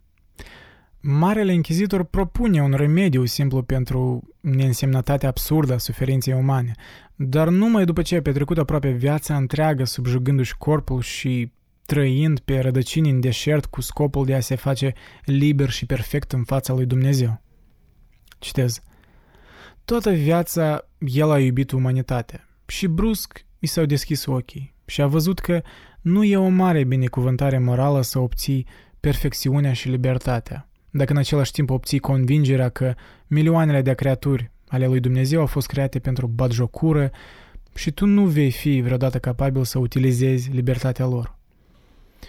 În vârsta sa înaintată, el a avut convingerea clară că nimic în afară de sfatul Marelui Spirit înfiorător al diavolului n-ar putea să construiască o viață cât de cât tolerabilă pentru creaturile slabe, nesupuse, creaturi incomplete, empirice, create în glumă. Și deci, Închizitorul, fiind convins de acest fapt, vede că el trebuie să urmărească consultarea spiritului înțelept, spiritul morții și distrugerii, și respectiv să accepte minciuna și decepția, și să ghideze conștient alți oameni spre moarte și prăpăd, și totuși să-i minciunești până la urmă așa ca ei să nu poată să observe că sunt conduși. Astfel, aceste creaturi oarbe și sărace măcar sunt pe drum să se creadă fericiți. Închid citatul. Hristos a venit să le ofere oamenilor libertatea de la legea mozaică. După lucrul lui Hristos, legea scrisă nu mai leagă inimile oamenilor. Conștiința acum e sediul judecății între bine și rău. Și, citindu-l pe Hristos, Omul trebuie de azi înainte să decidă singur ce e bun și ce e rău, având doar imaginea lui Dumnezeu ca ghid. Oamenii însă, conform estimării Marelui Închizitor, sunt nestăpâniți. Ei nu au abilitatea de a face ce e bun și moral, în timp ce au cunoștința perfectă de cerințele bunătății și moralității. Libertatea e cea mai înfricoșătoare povară pe care Dumnezeu i-a pus-o omului, deoarece atât de puțini sunt capabili să fie consistenți cu exemplul atât de perfect al lui Hristos. Prezența standardului moral al lui Dumnezeu în această lume e povara pe care oamenii nu o pot nici îndura și nici arunca într-o parte. Și deci oamenii înstrăinează libertatea dată de Hristos ca un cadou. Un cadou bolnav conceput, într-adevăr, conform Marelui Închizitor. Și deci el cu inima dragă le ia libertatea oamenilor și o schimbă cu așa zisă fericire.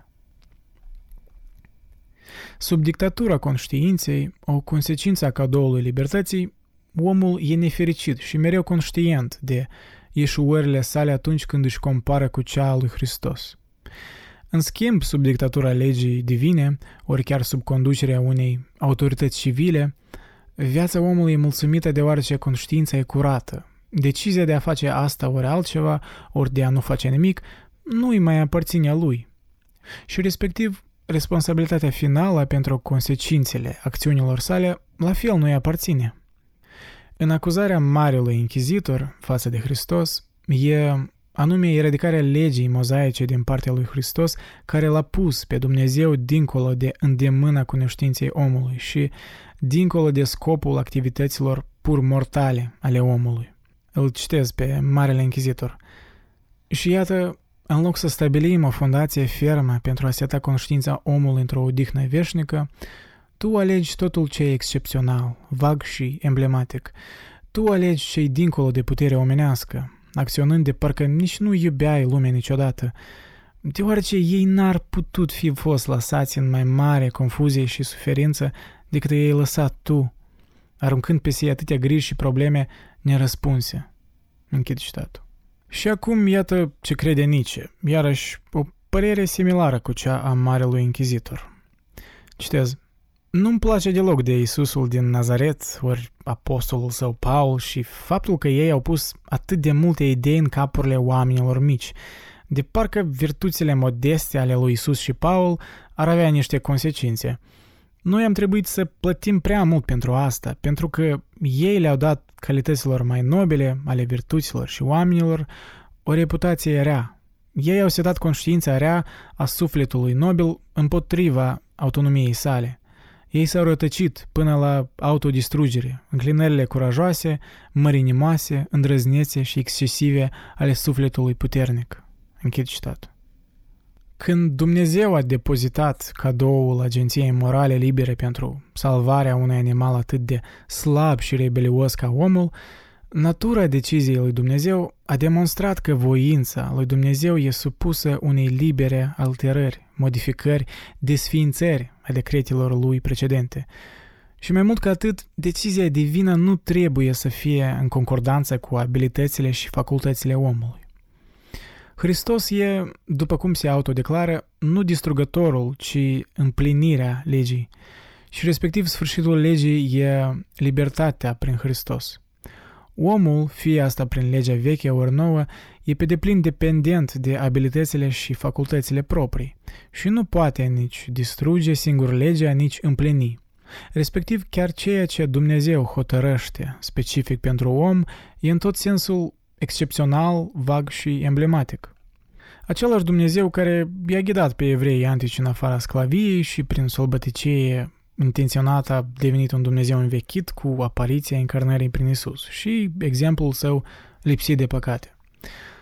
Cum să fie salvat omul în această situație și ce garanție are omul că Dumnezeu nu va altera iarăși regulile, lăsând mintea, acțiunile și speranțele umane și mai înnourate? Într-adevăr, asemenea posibilitatea mereu există dacă Dumnezeu nu e legat de nimic și acționează conform voinței sale atotputernice. Standardele eterne ale adevărului, binelui și răului și calea spre mântuire sunt toate răsturnate prin venirea exemplului lui Isus, care la rândul său e un exemplu setat de alegerea liberă a lui Dumnezeu. Fiind incapabil să înțeleagă pe deplin această schimbare, omul e forțat să se întoarcă la alte resurse și să se bazeze pe alte facultăți care nu erau necesare pentru a adera la legea lui Moisei, ca rațiunea, pentru a discerne între rău și bine și pentru a determina prin ce mijloace ar putea fi salvat, prin Dumnezeu sau prin industria umană. Nihilismul, conform lui Dostoievski, e rezultatul dezorientării în fața unui Dumnezeu omnipotent și intenționat, ci nu pur și simplu din cauza că Dumnezeu nu există. Bazarea ulterioară a omului pe sine însuși și pe puterile proprii vine deoarece omul e forțat să compenseze în lumina faptului că ceea ce Dumnezeu a determinat ca bun nu se poate baza să fie bun și pentru om. Marele Închizitor întruchipează concepția particulară de nihilism al lui Dostoievski și spiritul mohoricios de individualistic și revoluționar al acestui nihilism. Când Hristos se reîntoarce pe neașteptate, performând miracole și sfărâmând procedurile autorităților bisericești, Marele Închizitor cere să știe de ce Hristos a venit și asumă că vizita lui e doar cu scopul de a face în ciudă poziția evident precaute a omului și să-i stimuleze dorința de a se mișca dincolo de această poziție. Hristos nu spune niciun cuvânt în timpul interogării Marelui Închizitor și chiar la dezvăluirile cele mai extraordinare ale Închizitorului nu e un răspuns vizibil din partea lui Hristos. Citez.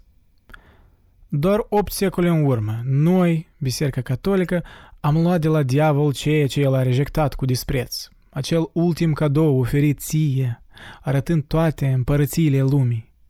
Noi am luat de la el Roma și sabia lui Cezar și ne-am declarat unicii conducători ai lumii.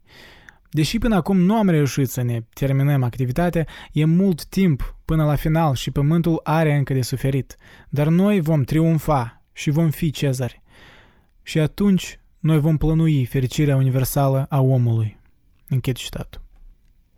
Omul, așa zis, luând sabia de la Cezar, nu îl depășește pe Dumnezeu și nici nu poate vreodată să o facă. Marele Închizitor nu are nicio iluzie că viziunea lui a utopiei romane e pentru o altă lume decât cea locuită de om și nu se poate extinde vreodată în sfera divină. Numai prin apucarea și cultivarea spiritului prometeian, omul își poate face lui înșine ceea ce Hristos a rejectat din indignare să o facă. Să fondeze un stat universal și să obțină fericirea universală.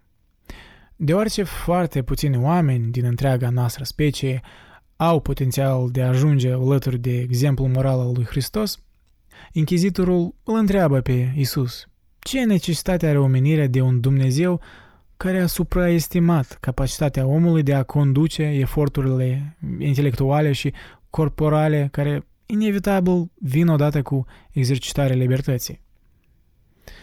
În spiritul nihilist prometeian, Marele Închizitor în final îi comandă lui Iisus: pleacă și nu te mai întoarce, să nu mai vii înapoi, niciodată, niciodată. Închid citatul. Eforturile prometeiane a unor oameni, asemănători Marelui Închizitor, de a salva umanitatea de la autodistrugere și a aduce fericirea universală, asigură înființarea totalitarismului. Dumnezeul de neînțeles e înlocuit cu instituția unei religii de stat, care de fapt nu e o religie deloc, ci doar o autoritate civilă absolută, înarmată în toate punctele, în nimicurile și marafetele religiei. Comunism. Nietzsche afirmă că să crezi în existența valorilor obiective e să crezi într-o iluzie care e lipsită de o semnificație constructivă și respectiv acea iluzie e nihilistă. Citez.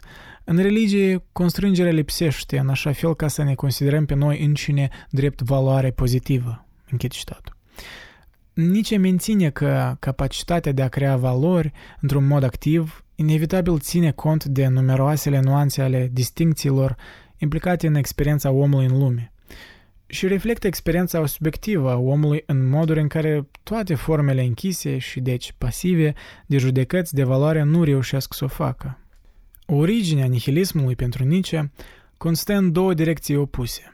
Prima e pasivitatea morală, pe care el o concepe ca pe o negare a existenței și ca rezultat ducând lipsa unui sens. Și a doua direcție e puterea de a crea valori care au semnificație în măsura în care sunt puternice.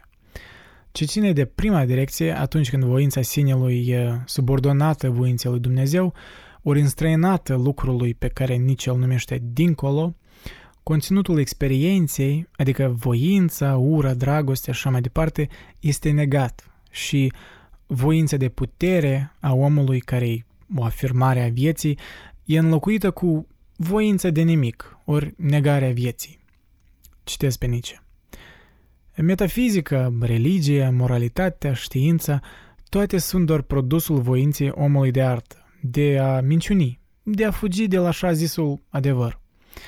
Această abilitate în sine, datorită căreia el violează realitatea prin mijlocul minciunii, el însăși e până la urmă o parte a realității, adevărului, naturii. Cum el atunci să nu fie o bucată de geniu în minciună? Pentru că caracterul existenței e să fie neînțeleasă.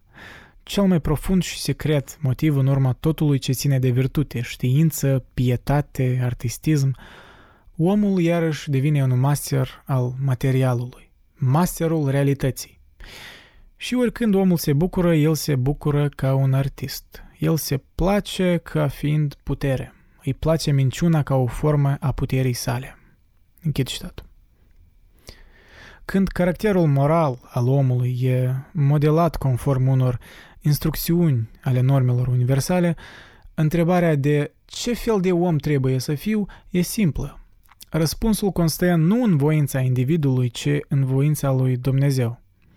Natura omului e modelată nu conform intelectului său, ci conform ordinilor voinței lui. Justificarea în urma tuturor ierarhiilor morale și intelectuale e puterea pe care o interpretare a lumii o are asupra altor interpretări ale lumii. Puterea egal cu precedența. În studiile sale a lucrărilor lui Nietzsche, filosoful Gilles Deleuze notează: noi știm ce înseamnă transmutarea și transvaluarea pentru Nietzsche. Nu o schimbare a valorilor, ci o schimbare în elementul din care valoarea unei valori apare. Închid citatul. Această schimbare descrisă de Deleuze nu reprezintă inversarea răului în bine, ori viceversa, ci că toate interpretările de cei buni și rău, cei benefic și nociv, sunt niște materializări acelui element pe care Nietzsche îl numește voință de putere. Ca sursă, ori criteriul tuturor evaluărilor, voința de putere depășește toate evaluările răului și binelui, adevărului și falsului, prin transferarea sursei tuturor standardelor morale de la perspectivă obiectivă și eternă la cea subiectivă și individuală. În loc să delimiteze gândirea sau acțiunea prin a le înzestra cu anumite nivele de adevărat și fals în relație cu un obiectiv abstract de adevărat și fals, gândul și acțiunea sunt mai efectiv măsurate prin cantitatea puterii în urma lor. De aceea e mai bine să spui că voința individului natural caută putere. Toți indivizii au perspective discrete asupra lumii. Și puterea e elementul diferențierii între acești indivizi.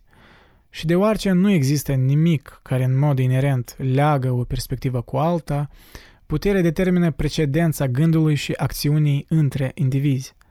Prin această argumentare, întrebarea de ce om eu trebuie să fiu este mereu deschisă, deoarece nu există o direcție clară, cu excepția faptului că dorința unică a voinței este creșterea puterii.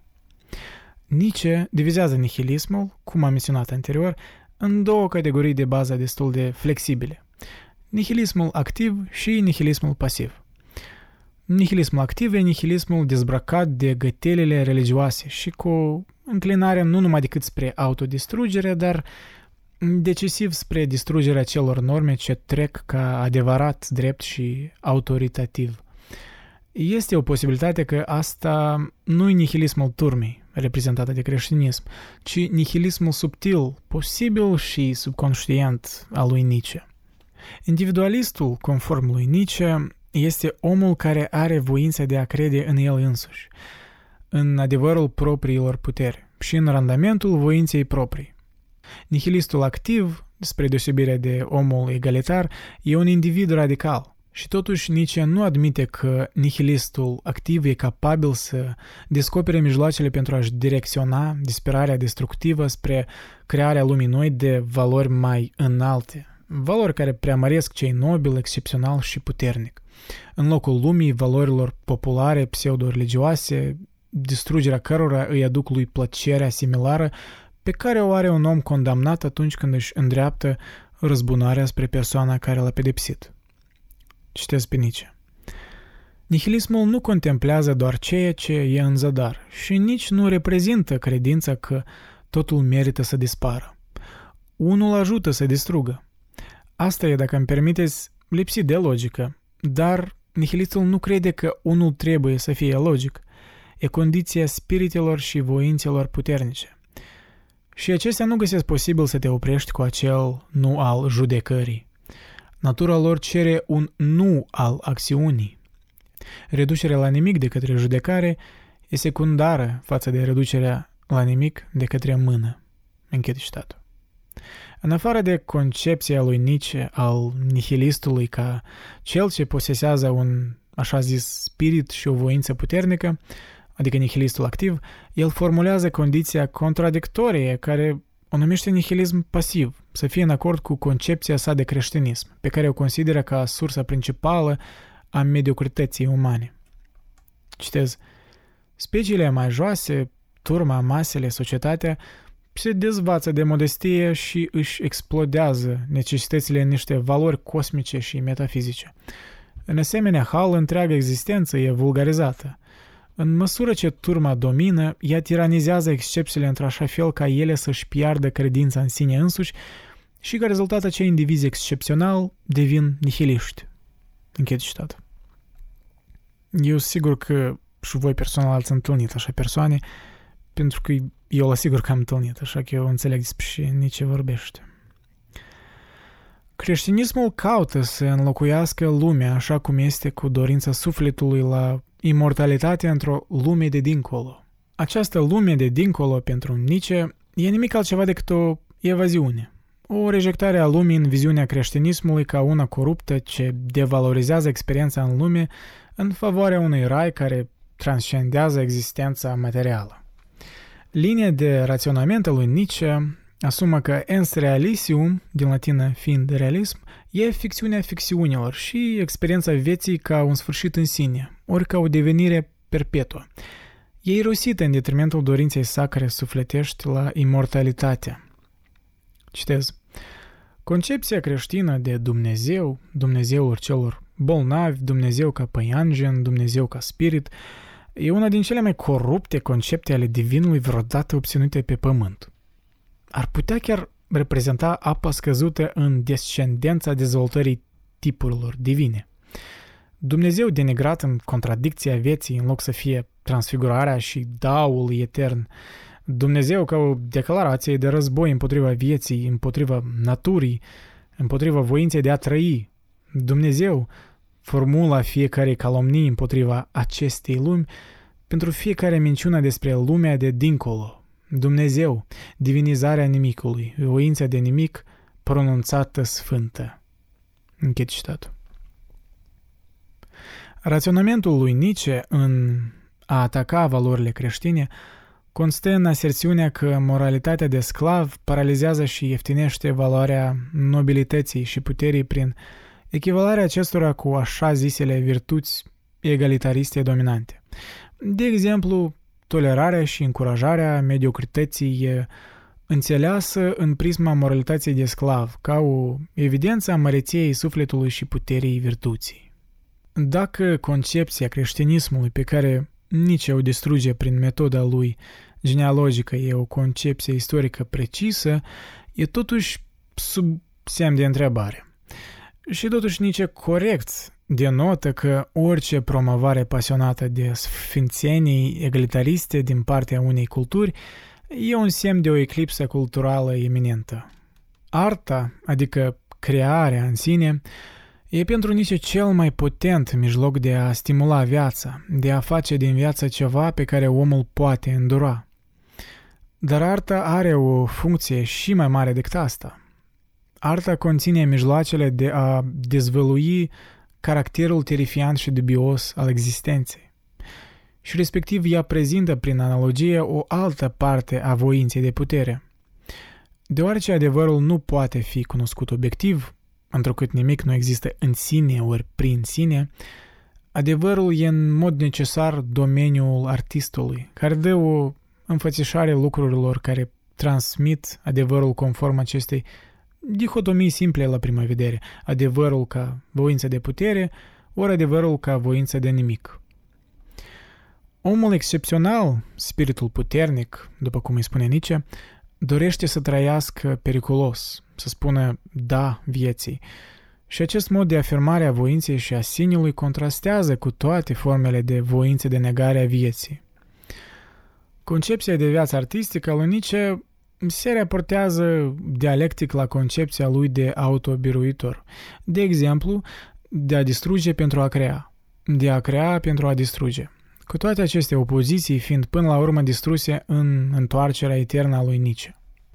Valorile create în urma impulsului voinței noastre de a-și extinde puterea sunt întotdeauna provizorii, în cel mai bun caz, deoarece valorile sunt create din și conform voinței individului, adică după perspectiva lui. Deși Nietzsche nu dispune de un standard localizat de a forma aceste valori și plasează responsabilitatea creierii valorilor în mâinile așa zisei autodepășiri, explicarea lui a fenomenului durerii și suferinței în lume ne dă un indiciu despre tipul acestor valori ale spiritului puternic. Și acest tip poate fi sumarizat printr-un cuvânt, putere, care e obiectivul impulsului veșnic al voinței noastre.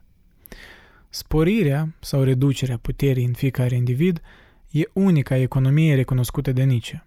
În timp ce nihilistul pasiv sau, sarcastic spus de Nietzsche, omul bun, caută să-și calmeze dorințele și să-și neutralizeze durerile și plăcerile în siguranța unui grup, voința spiritului puternic, ori a omului rău, e condusă și de individualismul ferm și de beneficiile creative care vin din greutăți nemijlocite, suferință și distrugerea.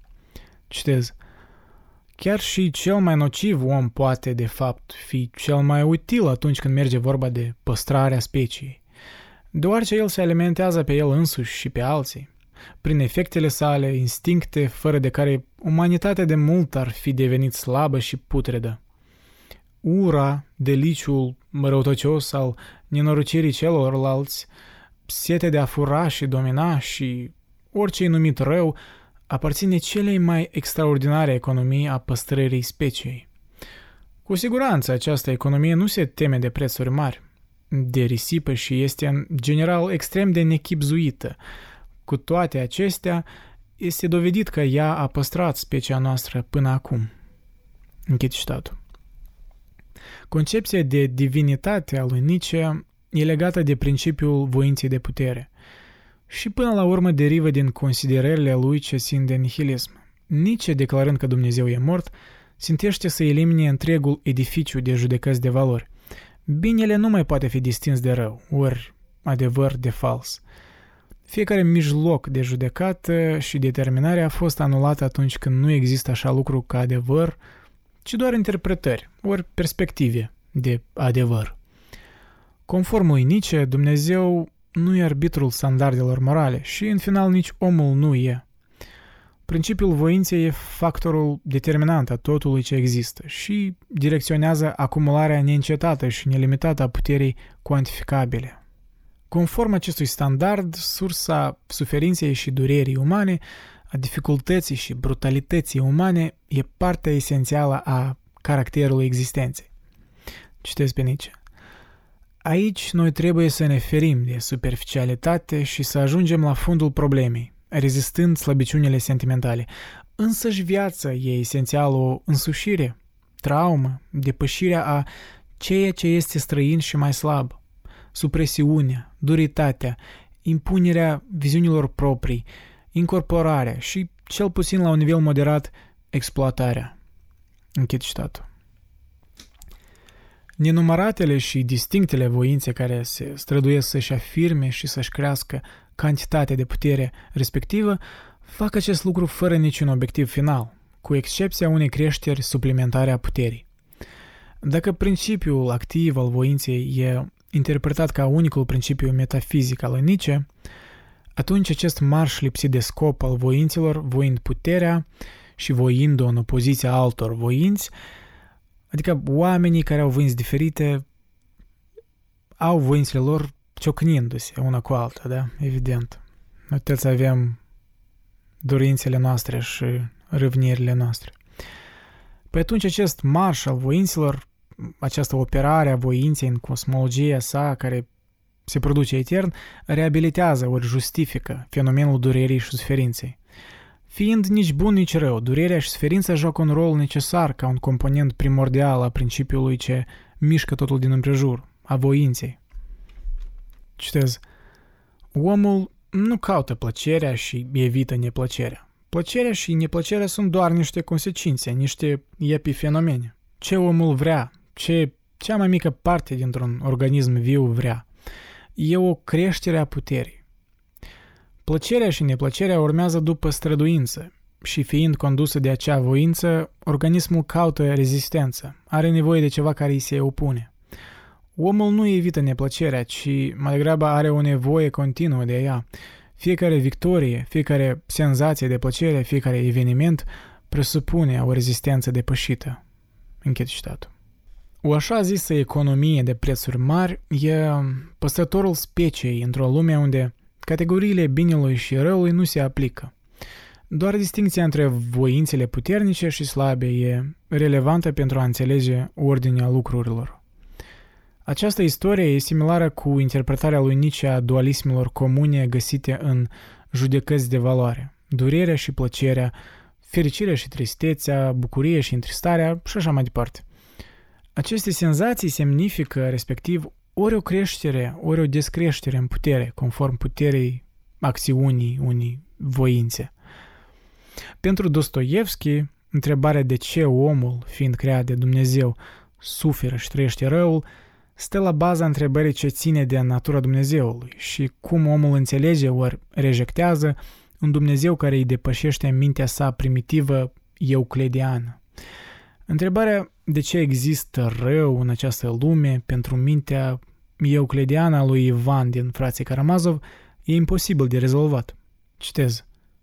Poți tu înțelege de ce o creatură mică care nici nu poate înțelege ce se întâmplă cu ea ar trebui să-și bată inima dureroasă și să-și verse lacrimile sale umile și nerevoltate către Dumnezeul bun și drag ca să o protejeze?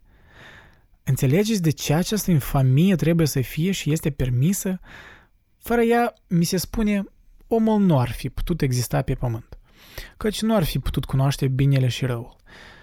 De ce ar trebui să știe acel bine diabolic și rău când costă atât de mult?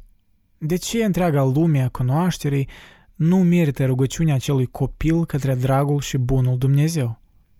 Închid citatul.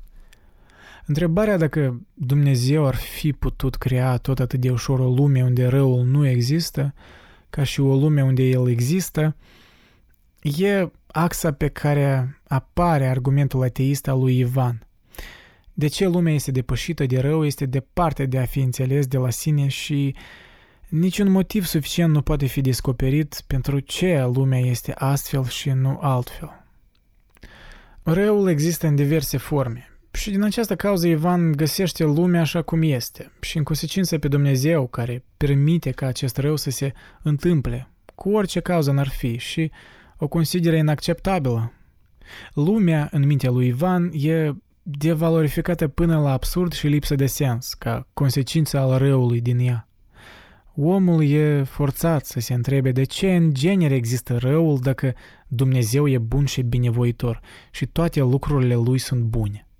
Pe scurt, Ivan spune că e un ateist în mod implicit deoarece nu poate găsi o justificare de ce oamenii și mai ales copiii trebuie să devină cauzalitatea pricinilor necunoscute ale lui Dumnezeu de a permite lumea să fie copleșită de rău, înainte ca el să-și răscumpere în sfârșit creația prin bunătatea lui. Rejectarea lui Dumnezeu din partea lui Ivan nu echivalează cu neîncrederea sa în existența unui creator, ci e respingerea lui de a permite orice recurs la Dumnezeu pentru a explica existența răului. Dacă omenirea suferă, trebuie să existe o pricină. Însă nu există o pricină destul de convingătoare și, respectiv, omenirea suferă pentru nimic. Pentru Ivan, Dumnezeu există, însă acest fapt nu schimbă nimic. Din moment ce existența unui Dumnezeu infinit de neînțeles nu explică nimic oamenilor finiți cu minte simplă despre problema răului sau orice altceva. Argumentul lui Ivan împotriva lui Dumnezeu nu e un argument scos din subtilitățile logicii, ci mai degrabă e un argument bazat pe instinct. Faptul că răul există e o parte a realității de la care nu poți scăpa. Și reacția lui Ivan la mizeria imediată, care e presupusă de răul inexplicabil, îl duce mai întâi să pună întrebări la bunătatea lui Dumnezeu și mai apoi să-l rejecteze pe Dumnezeu și natura rea a întregii lumi. Că există o putere capabilă să reziste totul e răspunsul lui Ivan la concluzia neînduplecată că existența e futilă, dar că puterea de a îndura totul e o putere rarefiată, după cum novela arată despre personajul lui. Relatarea divinității lui Dostoievski în novela Frații Karamazov servește ca o folie împotriva dezordinii sociale și morale care el prevede că va urma în urma nihilismului. Rejectarea lui Dumnezeu din partea lui Ivan vine din incapacitatea sa de a percepe ori a înțelege prin mintea sa, așa zis, euclideană, metanarațiunea ori misteriozitatea planului lui Dumnezeu pentru răscumpărarea lumii căzute de rău și suferință. Dumnezeu e rejectat pe temelia că armonie superioară a răului și binelui care o intenționează să o aducă într-un viitor nedeterminat e disproporțională cu gravitatea suferinței îndurate de oameni. N-ar fi oare posibil să existe acea armonie superioară fără mizeria umană? Răspunsul e da, însă dacă Dumnezeu nu există, ori dacă e rejectat din faptul că El chinuie lumea prin a le permite să sufere fără pricină, atunci ce există pentru a restricționa sau a împiedica omul să respingă compasiunea și caritatea și să dea o domnie deplină laturii nelegiuite și brutale a naturii sale? Ce motivație ar exista pentru ca oamenii să fie civili, dacă nu pentru prezența unei autorități divine care reglementează și instruiește omul în acțiunile sale? De ce ar suporta oamenii răul și suferința și ar fi compătimitori dacă nu ar exista un scop final sau niciun bun superior pentru a face acest lucru? Rejectarea autorității providențiale a lui Dumnezeu din partea lui Ivan de a crea o armonie divină între criminal și victima lui permite posibilitatea ca omul să nu aibă niciun motiv legitim să nu-și ucidă semenul. Autoritatea providențială sau nu, răul este o parte din natura oamenilor. Deoarece Dumnezeu, înțeles ori ca un concept, ori ca o realitate, conform lui Nietzsche, nu are mai multă eficacitate decât puterea celui mai slab fel de oameni, adică creștinii, voința individului, prin virtutea puterii sale superioare, în mod natural trebuie să domnească suprem. Tot de ce e nevoie ca acest fapt aparent, evident, să devină o realitate, e ca sursele voinței să fie exploatate pe deplin.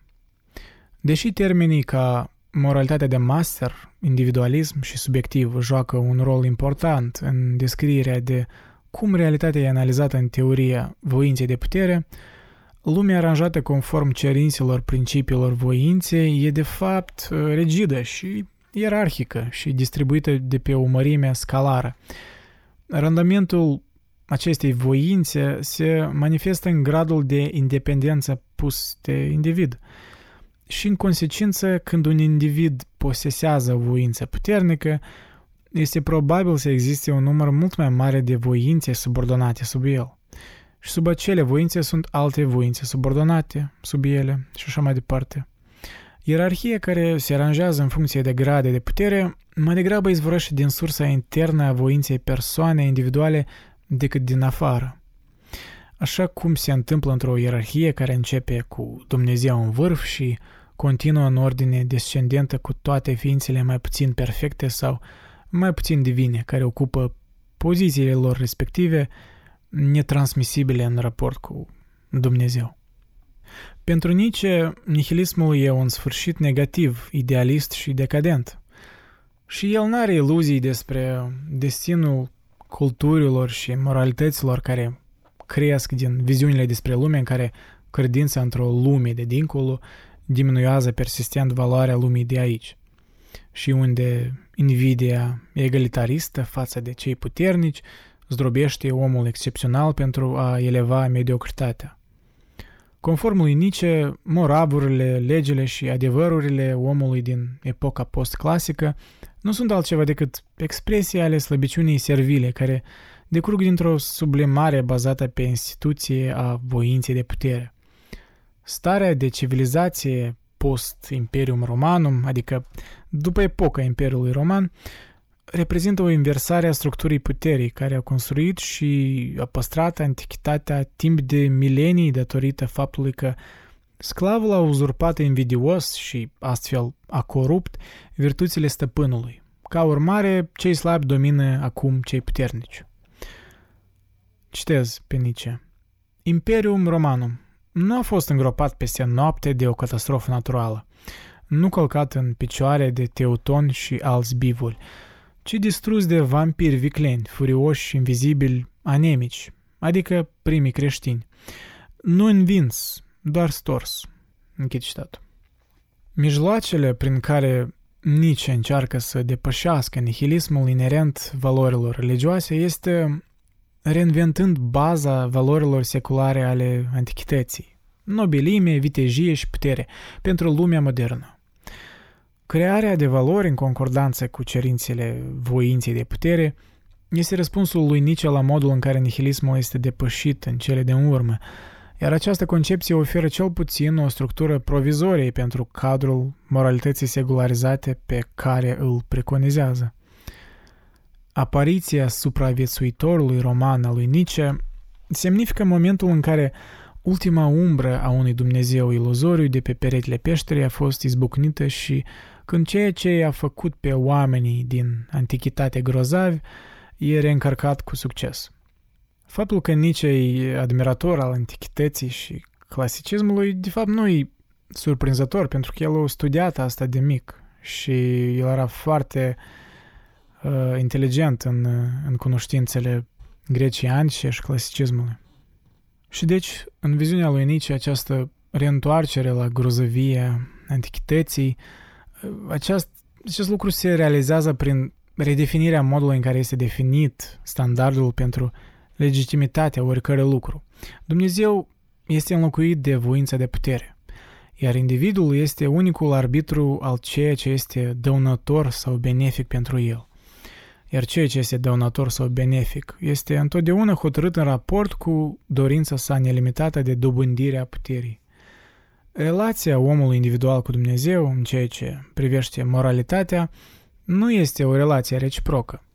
Omul poate respecta sau nu respecta dictatele legii morale, deoarece legea morală nu este propria lui construcție și se află în afara puterii sale de a schimba. Concepția lui Nietzsche despre voința de putere, prin comparație, este circulară. Deci, antecedentul, voința, implică întotdeauna puterea consecventă. Așa cum o are Nietzsche, Dumnezeu, ca fundament al legii morale, ar trebui respins, deoarece cerințele legii morale sunt întotdeauna în opoziție cu cerințele voinței. Astfel, cerințele legii morale nu pot fi niciodată îndeplinite, în timp ce cerințele voinței pentru sine sunt cele mai ușor cunoscute lucruri din lume.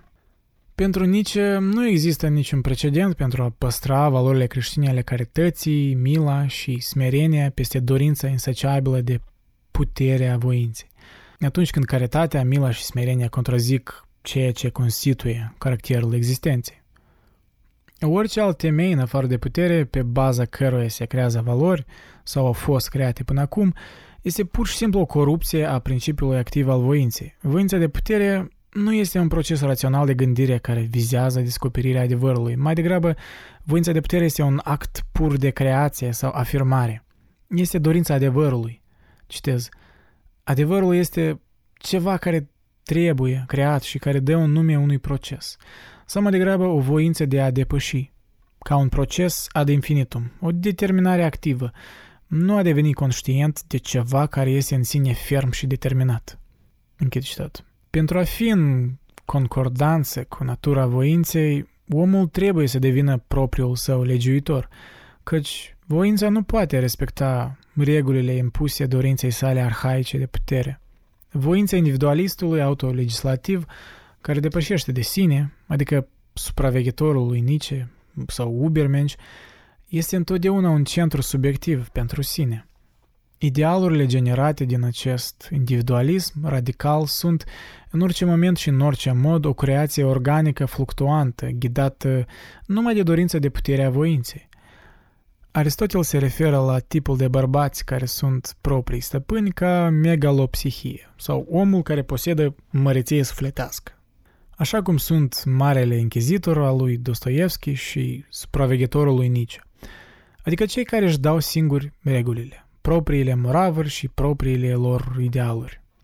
Asta nu înseamnă că megalopsihia trăiește în sfidarea deschisă a tuturor legilor care există în afara sau în ciuda naturii lor, sau pur și simplu nu poate respecta nicio lege. Mai degrabă, regulile autoacordate de acești indivizi severi sunt parte integrantă din propria lor natură și sunt în acord cu ordinea naturii în același grad în care regulile care ghidează sclavul, omul incontinent sau autoînșelătorul încalcă ordinea naturii. Citesc pe Nietzsche.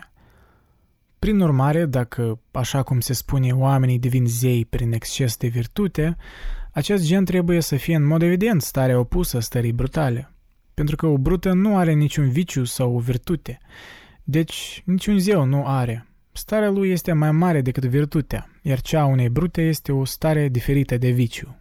Închid citatul. Având în vederea natura voinței, așa cum o concepe Nietzsche, așteptarea apariției unei figuri prometeiene, Ubermenschul lui obscur desenat, este în concordanță cu cerințele formulate de teorie voinței de putere. Dar manifestarea de carne și oase a Ubermenschului prometean apare nici din necesitate, nici din teleologie din concepția lui Nietzsche despre voința de putere. În romanul lui Dostoievski, Frații Karamazov, ascensiunea spiritului prometean în om e caricaturizat, ironic, de diavolul însuși, iar parodia este chiar realizată folosind o terminologie care anticipează teoria lui Nietzsche despre voința de putere și viziunea lui despre apariția supraveghetorului ori ubermenciului. Citesc pe marele închizitor. Susțin că nimic nu trebuie distrus, că noi trebuie doar să distrugem ideea lui Dumnezeu în om. Așa trebuie să ne punem în funcțiune. De îndată ce toți oamenii l-au negat pe Dumnezeu și cred că perioada respectivă analog cu perioadele geologice se va întâmpla, vechea concepție despre univers va cădea de la sine fără canibalism și, în final, fără vechea moralitate, totul va începe din nou. Bărbații se vor uni pentru a lua din viață tot ce ea poate să ofere, dar numai pentru bucurie și fericire din lumea actuală. Omul va fi ridicat cu un spirit de mândrie divină și titanică și va deveni un om-zeu, de la oră la oră extinzându-și cucerirea naturii la infinit prin voința și știința sa, omul va simți o bucurie atât de înaltă încât va compensa toate vechile sale visuri despre bucuriile cerului. Toată lumea va ști că el este muritor și va accepta moartea cu mândrie și seninătate ca un zeu. Mândria lui îl va învăța că e inutil pentru el să respingă momentul prezent din viață și își va iubi fratele fără nevoie de recompensă. Și mai mult, chiar dacă această perioadă nu va trece niciodată, deoarece oricum nu există Dumnezeu și nicio imoralitate, noul om poate deveni zeul om. Chiar dacă ar fi singurul din lume și fiind promovat la noua sa poziție, el poate depăși cu ușurință barierele vechilor moravuri ale omului sclav dacă este necesar. Nu există nicio lege pentru Dumnezeu. Acolo unde stă Dumnezeu, locul este sfânt. Acolo unde eu stau, va fi în același timp primul loc. Toate lucrurile sunt egale și acesta este sfârșitul. Închid citatul. Trebuie avut în vedere că nici eforturile prometeane ale marelui închizitori, nici respingerea lui Ivan de la Dumnezeu, pe motiv că Dumnezeu nu explică nimic de ce omul trebuie să sufere și să trăiască răul, reprezintă răspunsul final al Dostoievski la întrebarea dacă Dumnezeu este necesar pentru viața morală și gândirea omului. De fapt, portretul său despre nihilism servește pentru a arăta implicit exact de ce este necesar Dumnezeu, că omul fără Dumnezeu nu este decât la un pas de canibalism și brutalitate. Pentru Dostoievski, posibilitatea omului de a înlocui cu succes moralitatea tradițională sau convențională cu ateismul umanist, purificat de antropomorfismele religiei, este absurditate. Că omul este slab, vicios, lipsit de valoare și rebel, este înțeles de la sine pentru Dostoievski. Omul nu este Prometeu, mai degrabă are nevoie continuă de ajutor care vine din afara lui. Dacă legea divină sau ochiul etern al lui Dumnezeu este eliminat, omul trăiește în rebeliune din tot ceea ce l-a păstrat până acum. Dostoievski admite că natura umană este ghidată în mare parte de propria sa ticăloșie inerentă, dar observația adăugată potrivit căreia omul este natural rebel oferă cheia înțelegerii ateismului lui Ivan. Instinctul către ticăloșie este instinctul de a se răzvrăti. Acest instinct este cel mai bine observat în interesul de sine al copiilor. Incontinența sau auto-îngăduința este fundamentul concepției lui Dostoievski despre nihilism, care este licența de a face orice, atât timp cât consecințele, adică în conformitate cu legea pozitivă, etc., pot fi evitate. Autoritatea totalitară a Bisericii Catolice, așa cum este înfățișată în legenda Marelui Închizitor, nu există cu scopul de a împiedica oamenii să păcătuiască. Mai degrabă, singurul scop al statului este de a-i supune pe oameni subjugându-i conștiința și acest lucru se realizează prin înlăturarea libertății și responsabilității lor. Libertatea și responsabilitatea se implică reciproc, pe care oamenii, pentru că nu sunt decât niște copii, le înstrăinează de bunăvoie unei autorități. Respingerea lui Ivan a concepției, potrivit căreia Dumnezeu va crea o armonie între bine și rău la un moment dat în timp, nu necesită ca omul să întreprindă proiectul herculean de a întemeia un stat universal pentru instituționalizarea fericirii. Respingerea lui Dumnezeu pe motiv că el este capricios în decretele sale și misterios în concepțiile sale, nu necesită ca omul să facă pași într-o direcție anume sau să adopteze vreo ideologie particulară pentru a compensa dilema sa palpabilă. Într-adevăr, odată ce Dumnezeu e eliminat, apar un număr nelimitat de posibilități radicale. Un punct este cert. Odată ce ordinea divină a fost respinsă, oricare ar fi motivele pentru respingerea acesteia, noțiunile despre cât de bine este discernut de rău și cât de adevărat este discernut de fals pot fi redefinite conform unui standard arbitrar sau aruncat cu totul.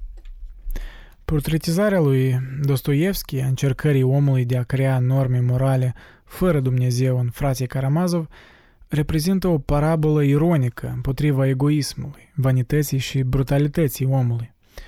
În timp ce prezentarea lui Nietzsche a voinței de putere ca devenire fără sfârșit reprezintă vanitatea, egoismul și brutalitatea idolizată la statutul celor mai înalte valori.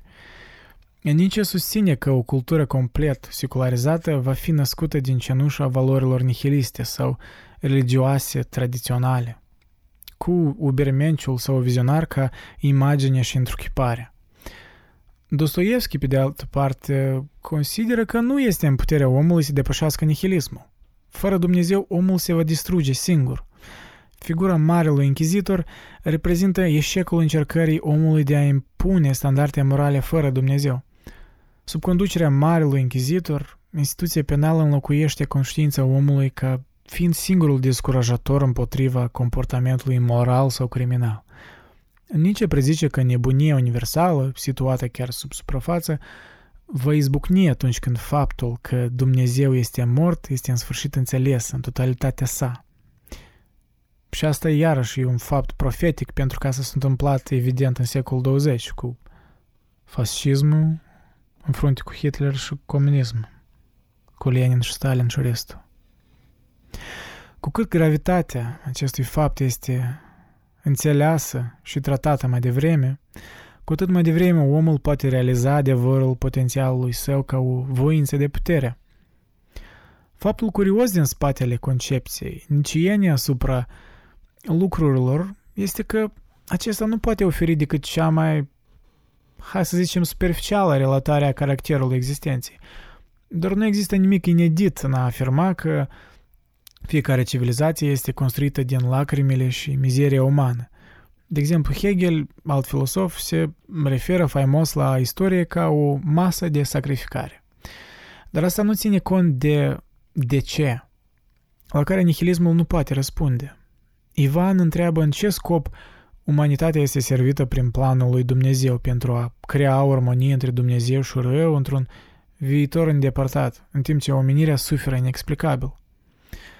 Întrebarea lui Ivan este mult mai convingătoare în ceea ce privește funcția practică a moralității, deoarece abordează problema răului și suferinței în ceea ce privește modul în care omenirea o trăiește și face acest lucru fără o valorificare a răului și suferinței, care se încheie cu o frază precum cea lui Nietzsche: orice nu mă omoară, mă face mai puternic, care mai degrabă sună ca wishful thinking.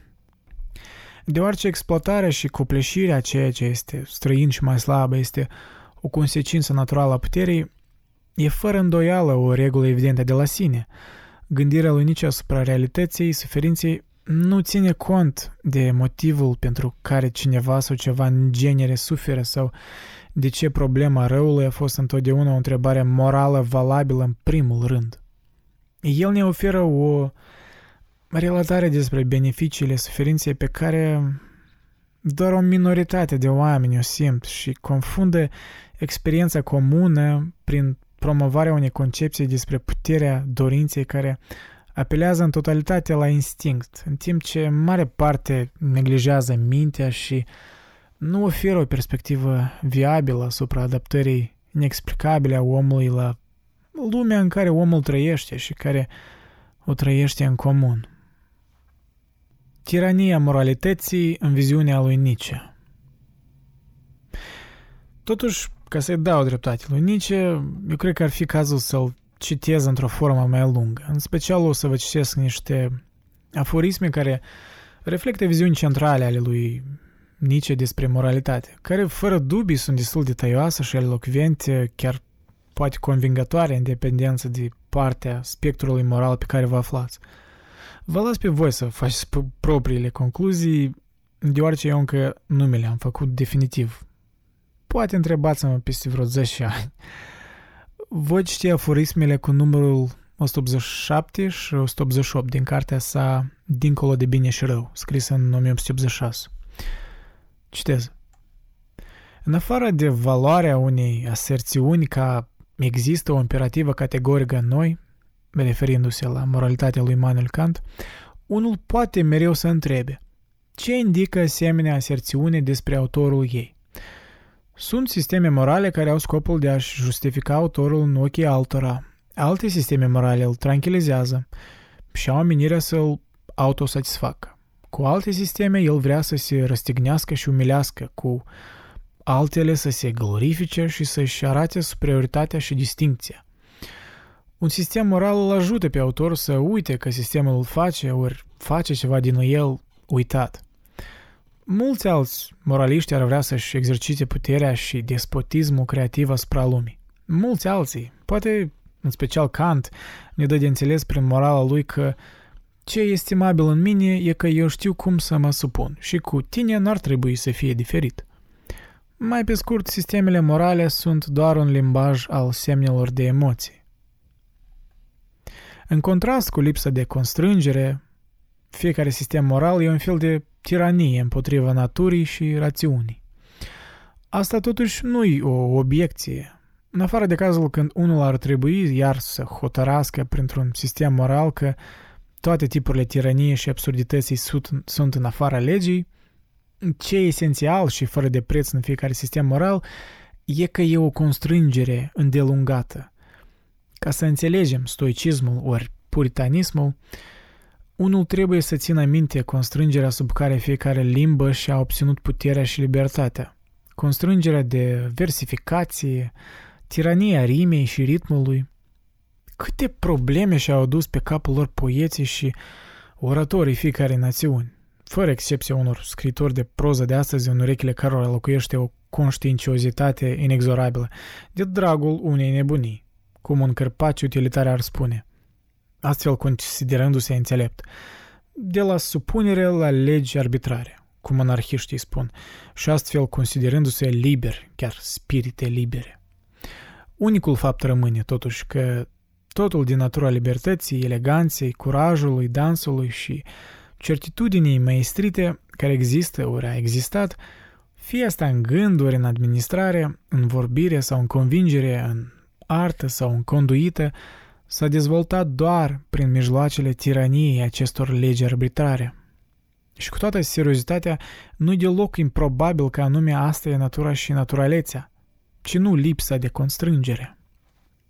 Fiecare artist știe cât de diferită e condiția lui în ghilimele cea mai naturală, față de starea de a se lăsa dus de aranjarea, localizarea, dispunerea și construirea liberă în momentele inspirației, și cât de strict și delicat el atunci se supune miilor de legi care prin rigiditatea și precizia sa sfidează toată formularea prin idei. Chiar și cea mai stabilă idee are prin comparație ceva plutind, multiplu și ambigu în ea. Lucrul esențial în rai și pământ e aparent, ca să o repet încă o dată, că trebuie să existe o supunere îndelungată în aceeași direcție, care respectiv rezultă și mereu a rezultat pe termen lung în ceva care a făcut ca viața să merită să fie trăită. De exemplu, virtutea, arta, muzica, dansul, rațiunea, spiritualitatea, orice lucru care se transfigurează, e rafinat, prostesc ori divin.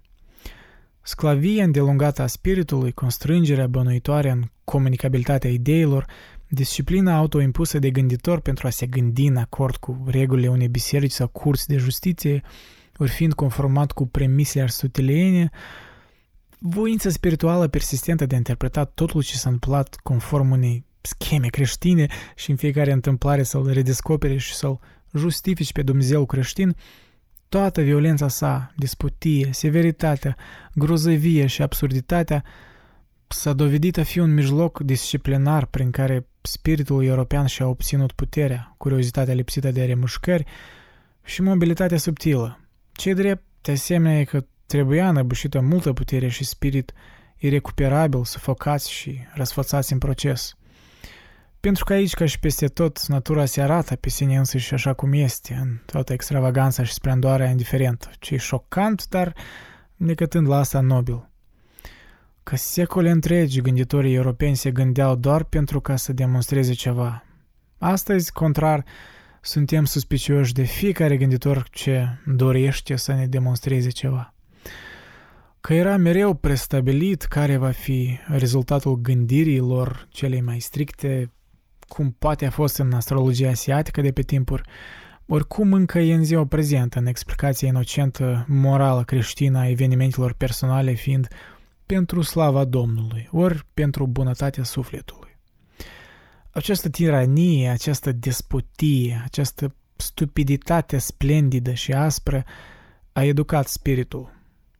Sclavia, în ambele sensuri, grosolan și fin, e aparent un mijloc indispensabil chiar și pentru disciplina și educarea spirituală.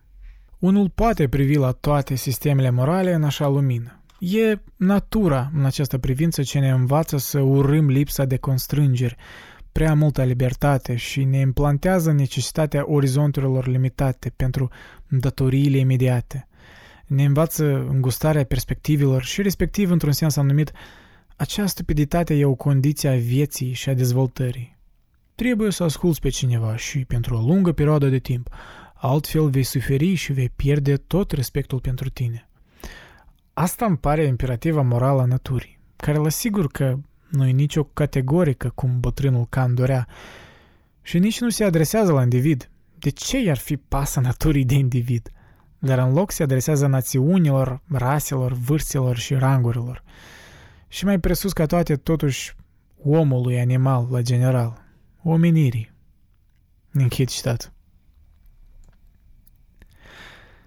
transvaluarea valorilor și eradicarea moralității creștine, ori ce-a mai rămas din ea. Asta am vrut să întreprindă Nietzsche, anticipând nihilismul care va veni în secolul 20 și observând nepăsarea lumii din împrejur.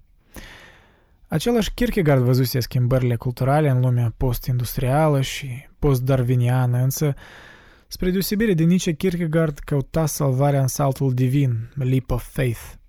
El îmbrățișa anxietatea și incertitudinea și alegea să creadă. Nietzsche însă considera asemenea comportament îngust și lipsit de inspirație, ori, supun mai direct, stupid.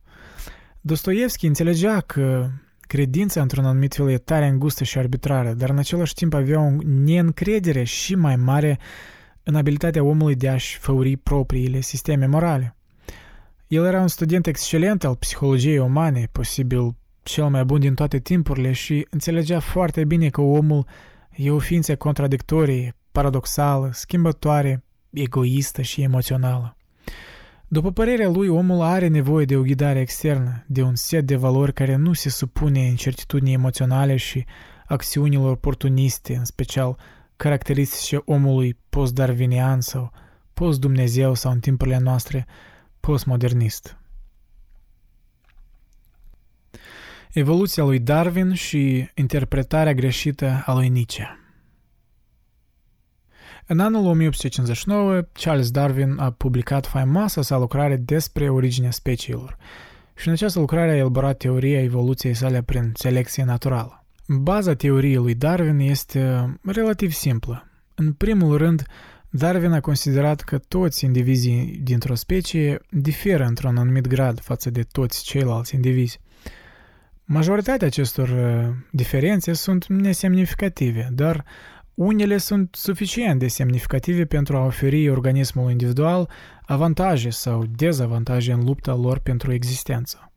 Acei indivizi cu trăsături avantajoase pentru supraviețuirea lor sunt mai susceptibili să se reproducă și, prin urmare, transmit aceste caracteristici urmașilor lor, în timp ce cei cu trăsături care sunt dezavantajoase supraviețuirii lor nu trăiesc de obicei suficient pentru a-și transmite trăsăturile. Acesta este faimosul principiu care Darwin l-a numit selecție naturală. Darwin a înțeles că selecția naturală a fost un proces neplanificat și, din cauza acestui fapt, destinul unui organism a fost adesea pus pe mâna întâmplării. Citez: un bob în echilibru va determina care individ va trăi și care va muri, ce varietate de specii va crește în număr și care va scădea sau va dispărea în cele din urmă. Închid citatul. Darwin a considerat selecția naturală ca fiind un proces nedefinit. Cu toate acestea, nu era sigur dacă ar putea exista un obiectiv sau un scop general al procesului de evoluție, un final spre care toată viața se mișcă, și nu a făcut niciodată vreo declarație clară afirmând sau negând o astfel de idee. Cu toate acestea, au fost mulți susținători al lui Darwin care a fost de necontestat în credința lor că există un scop implicit în procesul evoluției. Herbert Spencer era un astfel de individ. El a fost un avocat important al evoluției în secolul al XIX-lea.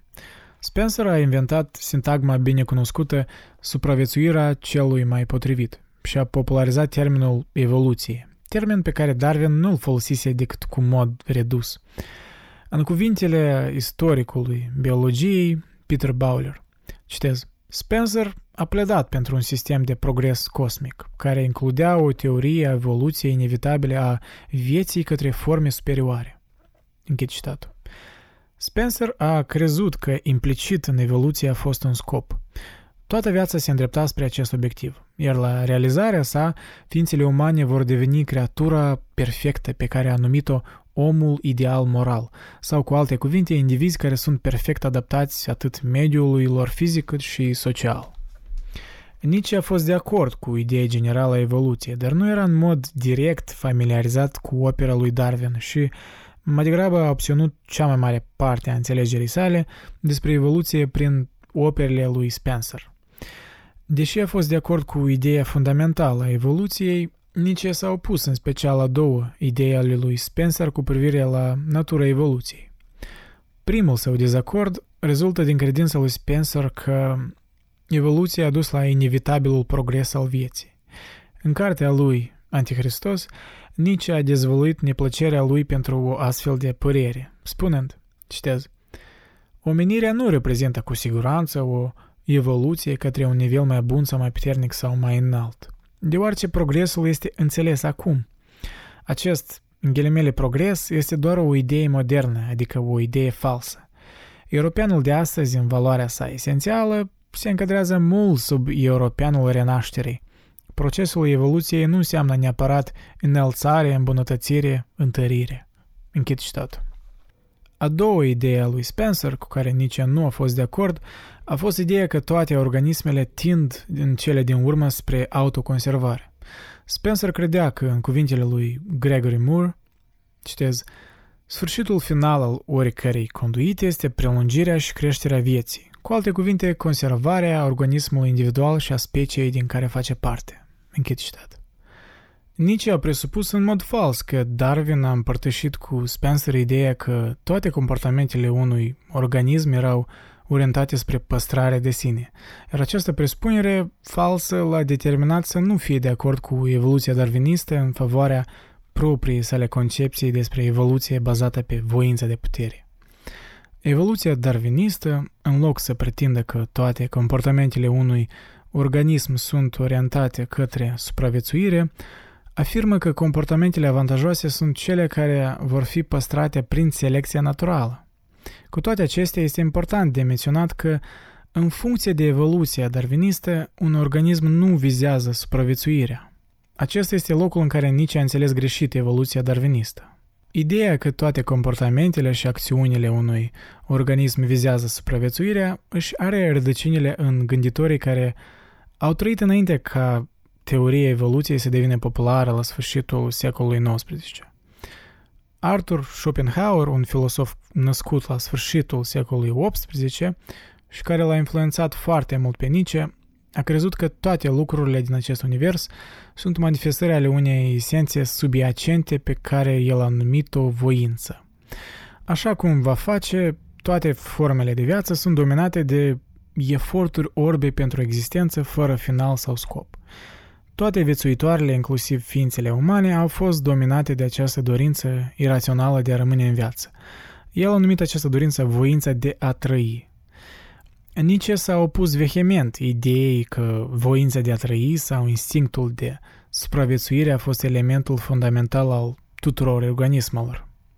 El a considerat că motivația de a rămâne în viață era un obiectiv prea laș. În schimb, el a afirmat că dorința de a conduce unitatea fundamentală a tuturor lucrurilor era o dorință insaciabilă de a-și manifesta puterea. Acum vom examina exact ce înseamnă o astfel de afirmație. În cartea sa Amurgul Idolilor, Nietzsche s-a numit anti-Darwin, datorită respingerii ideii că organismele caută mai presus de orice altceva perpetuarea și prelungirea existenței lor. În Dincolo de bine și rău, Nietzsche a evidențiat problema pe care o avea cu această părere. Citez. Fiziologii ar trebui să se gândească de două ori înainte de a poziționa unitatea de autoconservare ca unitate cardinală a unei ființe organice. Mai presus de toate, un lucru viu își dorește să-și descarce puterea. Viața însăși este voința la putere. Conservarea de sine nu este decât una dintre consecințele indirecte și cele mai rare ale acestui lucru. Închid citatul. În ceea ce privește voința de putere, sfârșitul final al tuturor lucrurilor vii a fost creșterea. Nietzsche a exprimat această idee într-o serie de pasaje. Citez. Se poate dovedi că fiecare lucru viu face tot ce poate nu pentru a se păstra, dar pentru a deveni mai mult. Închid citatul. Într-un alt pasaj, el reiterează această idee.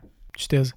Să ai și să vrei să ai mai mult, creștere, într-un singur cuvânt, aceasta este viața în sine. Închid citatul. A spune că, așa cum dorește puterea, toate lucrurile au dorința insaciabilă de a-și manifesta puterea, înseamnă a spune că au o dorință insaciabilă de creștere nesfârșită. Pentru a crește și a se extinde și pentru a îndeplini astfel dorința fundamentală însăși vieții, Nietzsche a crezut că este necesar mai întâi să dorească ceva. Un individ care stă în preajmă, fără grijă, în lume, este un individ care va rămâne stagnat. Trebuie să fim puternici, ne spune Nietzsche. În caz contrar, unul niciodată nu va deveni puternic. De aceea el a crezut că un individ trebuie să-și stabilească un obiectiv înalt pe care dorește să-l atingă deasupra orice altceva și mai ales mai presus de ceea ce a crezut că este dorința lui măruntă de a se simți mulțumit, așa cum spune Nietzsche. Citez, că ceva este de 100 de ori mai important decât întrebarea dacă ne simțim bine sau nu. Instinctul de bază al tuturor naturilor puternice. Pe scurt că avem un obiectiv pentru care nu ezită să riști orice pericol, să-ți asumi singur ție orice este rău și cel mai rău. Marea pasiune. Închei citat. Când cineva își stabilește un obiectiv ridicat și se străduiește cu toată puterea de a atinge acest obiectiv, el inevitabil întâmpină rezistențe. Aceste rezistențe, susține Nietzsche, nu sunt neplăceri dureroase, ci sunt necesare pentru producerea creșterii. Durerea, suferința și frustrarea în încercările unuia de a atinge un obiectiv sunt condițiile necesare pentru creștere și deci o creștere a puterii unuia. Citez. Ființele umane nu caută plăcere și evită nemulțumirea. Ceea ce doresc ființele umane, orice dorește cel mic organism, este o creștere a puterii, condusă de acea voință. Ei caută rezistență, au nevoie de ceva care îi se opune. Nemulțumirea ca obstacol în calea voinței lor de putere este prin urmare un fapt normal. Ființele umane nu o evită, ci au mai degrabă nevoie de ea. Închei citat. Prin depășirea rezistențelor care stau în calea atingerii unei mari pasiuni, individul îndeplinește dorința de bază a întregii vieți, creșterea. Din acest motiv, Nietzsche caracterizează creșterea ca pe un act de biruire de sine. În ceea ce privește puterea, toată viața în dorința creșterii, necesității, trebuie să se autodepășească. El a susținut, prin urmare, că depășirea sinelui este scrisă în țesătura universului. În așa grite Zarathustra, Nietzsche proclamă, citez, și viața mi-a încredințat secretul. Iată, a spus, eu sunt acela care trebuie întotdeauna să se depășească pe sine. Închei citatul. În conceperea lumii ca voință de putere, Nietzsche a crezut că un individ poate avea acces la o forță motivațională puternică. În cele din urmă a gândit Nietzsche, tot ceea ce contează în viață este cât de mult a crescut și a depășit limitările lui anterioare, deoarece acest lucru determină cât de puternic este unul și la rândul său determină valoarea unei persoane ca ființa umană.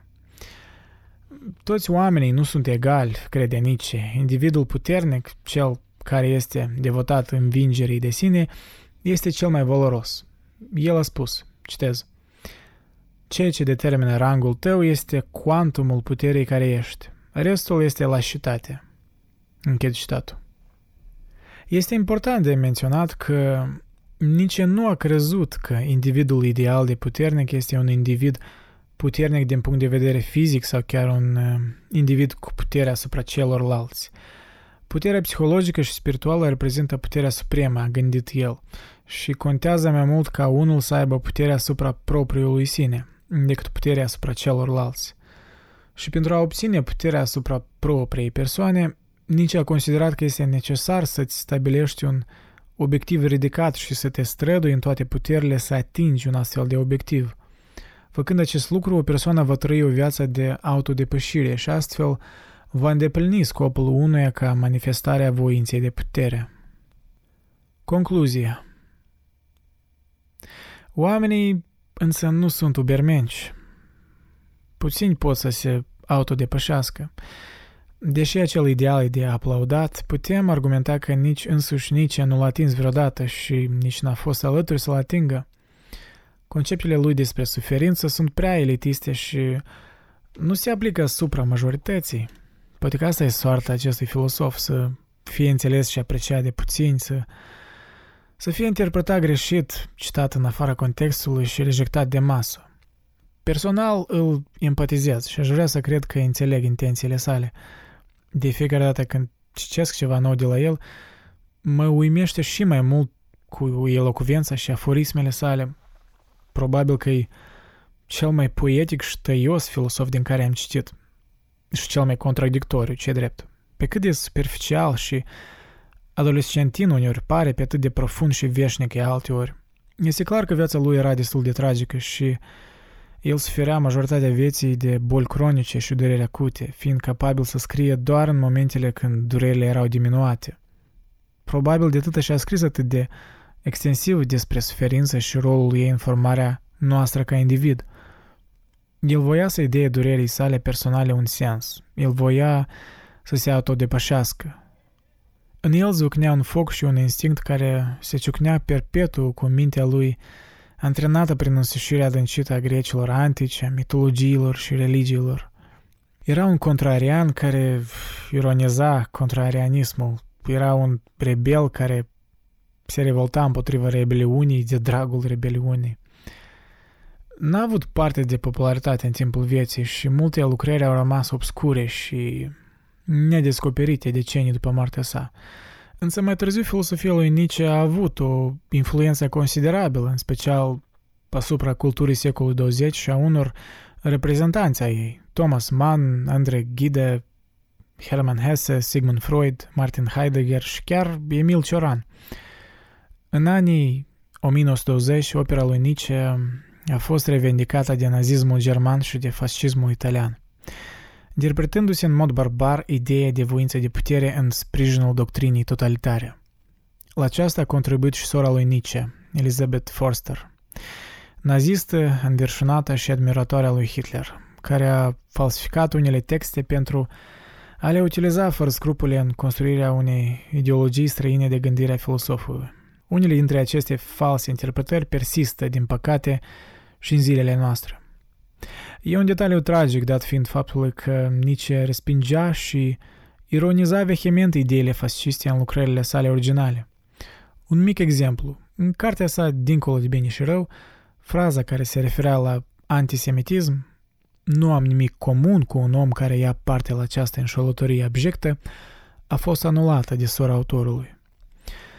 Până astăzi, mulți îl citează greșit ca o influență asupra ideilor naziste. Așa a fost soarta, manipulat post-mortem, neînțeles și scos de context.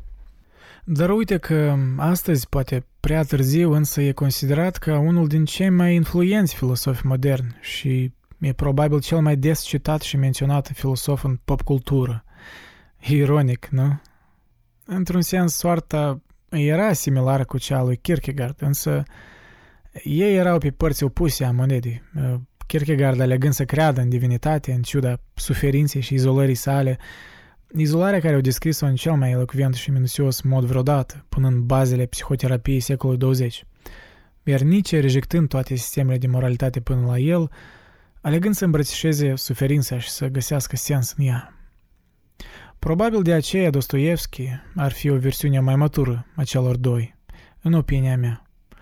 El accepta suferința ca partea intrinsecă a vieții, înțelegea și anticipa pericolul nihilismului, la fel ca Nietzsche, dar spre diferență de Nietzsche, el era mai pragmatic în privința abilităților umane și înțelegea că omul are tendințe destructive, intrinsece naturii sale, care trebuie uneori suprimate, fie prin o divinitate inventată, ori autoritatea ce stă mai presus de instituțiile umane.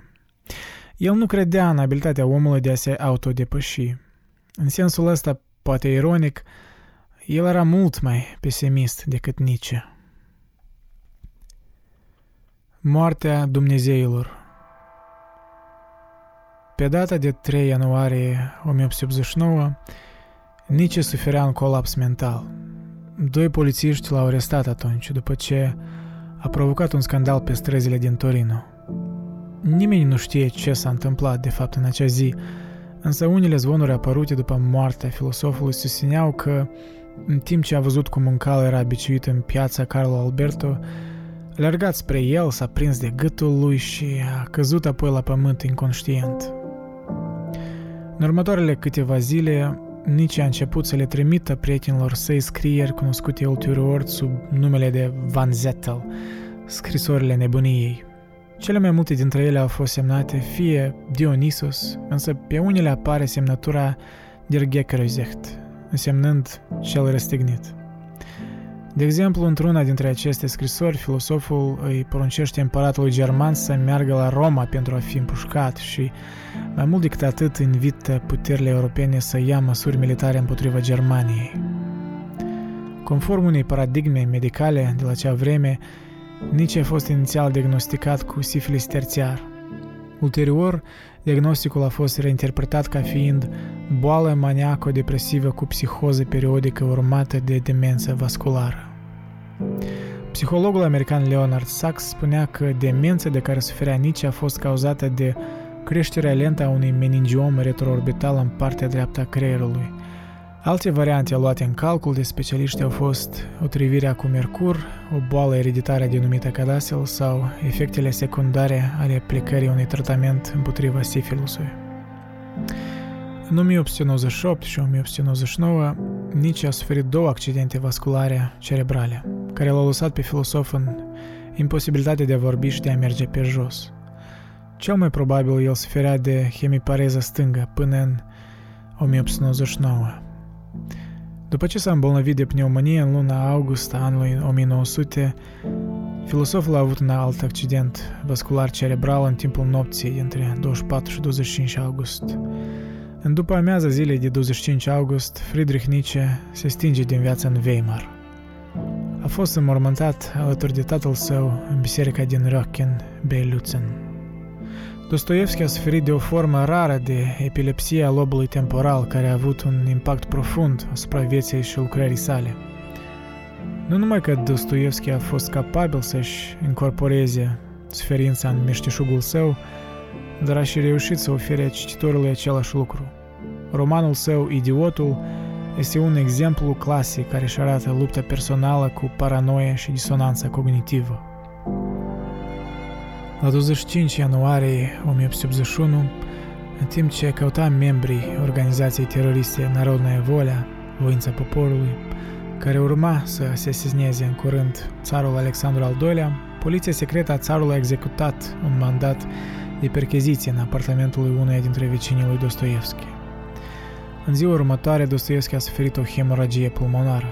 Soția sa, Ana, a negat că percheziția a cauzat-o, spunând că hemoragia a avut loc după ce soțul ei a căutat un suport pentru stilou. După o altă hemoragie, Ana a chemat medicii, care au dat un prognostic slab. La urmă a urmat a treia hemoragie. În timp ce își vedea copiii înainte de a muri, Dostoievski a cerut ca pilda fiului risipitor să fie citită copiilor săi. Această pildă a transgresiunii, a pocăinței și a iertării a dorit să-i lase copiilor săi ca o ultimă moștenire și poate fi văzută ca propria sa înțelegere finală a sensului vieții sale și a mesajului operei sale. Când a murit, trupul său a fost așezat pe o masă, după obiceiul rusesc. El a fost înmormântat în cimitirul Tâkvin de la conventul Alexandru Nevski, lângă poeții săi preferați, Nicolae Karamzin și Vasile Jukovski. Nu este clar câți au participat la înmormântarea sa. Potrivit unui reporter, a fost prezenți peste 100.000 de persoane îndoleate, în timp ce alții descriau prezența între 40 și 50.000. Piatra sa de mormânt este înscrisă cu linii din Noul Testament. Adevărat vă spun. Cu excepția că un porumb de grâu cade în pământ și moare, rămâne singur, dar dacă moare, aduce multe roade. Nietzsche și Dostoievski au fost amândoi crescuți în gospodării creștine, dar urmau să pună la îndoială ideea lui Dumnezeu în anii următori. Adânc conștienți de amenințările de nihilism, au luat pe ei înșiși pentru a găsi un răspuns plauzibil. Punctul de convergență, atât pentru Nietzsche cât și pentru Dostoievski, este ideea centrală cu privire la această chestionare în contextul condiției umane în sine. Lev Shostov, un existențialist rus celebru pentru filosofia disperării, e descris pe Nietzsche și Dostoievski ca gânditori ai tragediei. Probabil un exemplu tragic de Ubermensch, unul dus la extrem, îl putem găsi în novela lui Dostoievski, Crima și Pedeapsa, în care personajul Raskolnikov comite o crimă, dar nu înainte de a contempla dacă este justificat în acest sens. Raskolnikov ar continua să-și apere actul, spunând că toți oamenii sunt împărțiți în obișnuiți și extraordinari. Oamenii obișnuiți trebuie să trăiască în supunere. Nu au dreptul de a călca legea pentru că, nu vedeți, sunt obișnuiți. Dar oamenii extraordinari au dreptul de a comite orice infracțiune și de a călca legea în orice fel, doar pentru că sunt extraordinari. Raskolnikov, admirându-l pe Napoleon, crede că sfârșiturile scuză mijloacele. Unde Nietzsche și Dostoievski ar diverge, ar fi în demersul lor de a răspunde sarcinii existențiale a omului. În timp ce măreția, realizarea și creația sunt importante pentru primul, cel de-al doilea consideră că răspunsul trebuie să fie găsit în credință. Dezbaterea între ei poate și nu a avut loc atunci când ei trăiau, însă ea poate avea loc astăzi în cercul cititorilor. Indiferent pe cine simpatizați mai mult, pe Nietzsche sau pe Dostoievski, ambii autori merită să fie citiți și analizați în cadrul căutării noastre veșnice a unui sistem moral mai bun. Aici vine sfârșitul temei Moartea lui Dumnezeu. Și spre final, aș vrea să vă las cu o înregistrare de la televiziunea BBC, în care un prezentator intervievează un actor care îl joacă pe Dostoievski și care, foarte bizar, îi seamănă leit la chip. Iar după va fi o secvență cu reinterpretarea parabolei omului nebun din așa grăită Zarathustra a lui Nietzsche. Și în final, un discurs de către savantul Michio Kaku despre Dumnezeu. Voi pune și link-urile la video în descriere. Interviul cu Dostoievski e imaginar, însă el reflectă esența tragică și poetică al acestui autor. Moldovenii sau basarabenii din voi care ascultă probabil vor înțelege rusul lui Dostoievski, însă românii, mă scuzați anticipat, dar sunt și secvenții în engleză. Cred că e un adio potrivit pentru așa om complex ca el. Vă mulțumesc de atenție și sper că v-am trezit interesul să-i citiți pe ambii autori. This is one of those canals beside which Dostoevsky might have walked on a summer evening. Dostoevsky, the first great exploiter of the duality in human nature, the first great prophet of paradox. He used to dictate all his works, which make them even more extraordinary. One might have thought, with his great gift for drama, and not to say melodrama, that he would have written plays instead of books. He had the necessary concision for it, but perhaps it needed the wider canvas of a novel to give his power and his compassion full rein. Nonsense. Достоевский? Это единственное, в чем я уверен твердо. You don't agree with my assessment of your work? Ни да, ни нет.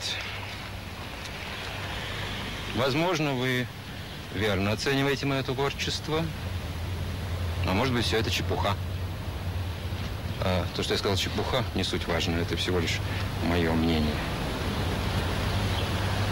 Come, you must value your own opinion. Я вполне естественно ценю свое мнение временами. Но было бы ошибкой считать, что и другие оценят его, как я. Mr. Dostoevsky, a little time ago you made a speech at the unveiling of a monument to Pushkin. It was a wonderful speech. It was of evident sincerity and colossal power, and you said that Russia's destiny was to revitalize the world by the example of its selflessness and the brotherly love expressed in the Orthodox Church. And people acclaimed you as a prophet, as a saint. Все, что искренне сейчас, завтра будет подозрительно. Под влиянием момента даже в самых разумных людях может подняться вихрь энтузиазма, который они забудут на следующий же день. Well, at the risk of shocking you, one might say the same about Jesus Christ or his followers, Peter, Doubting Thomas. Сегодня его последователи такие же люди, что и в те времена. Они готовы поклоняться всякого рода ничтожеством, возомнившим себя пророками. Иисус Христос — единственное постоянство в нашем непостоянном мире. Мы верим в это, потому что нам нужно во что-то верить. Это человеческая необходимость. Человеку необходимо хотя бы в чем-то быть несгибаемым. Ярчайший пример тому Христос. And on his own level, Dostoevsky. Теперь вы меня действительно шокируете. Я верю. По крайней мере, сейчас я отвечаю вам, что только русский народ способен видеть в страдании единственный путь к возможности будущего счастья. Все очищается страданием. За каждый миг счастья необходимо платить монетой горя. Well, I don't think that's entirely true. Нет вечных истин. Некоторые вещи вообще не верны.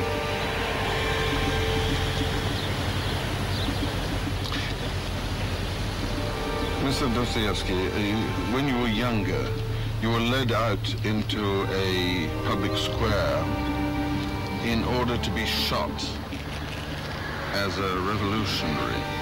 In the last moment, there was a reprieve, and you were sentenced to 4 years in Siberia and 8 further years in the army. Don't you sometimes resent those 12 wasted years of your life? Нет. Они мне дали все. Мою литературу, моих героев, опыт и все мои сострадания. Разве можно обижаться на что-то лишь за внешнюю несправедливость? Поэтому я признателен, даже благодарен крепостям, идиотам, приговорившим меня к расстрелу. Well, I must say, the speech at the Pushkin Memorial was quite something. That was, but I think, in the light of his opinions about Pushkin, I don't think our friend Tolstoy would even have accepted the invitation to speak there. Лев Николаевич, такой аристократичный, ровный. Он иногда так серьезно пытается выглядеть сумасшедшим. Безуспешно. Он всего лишь чудак. Я же...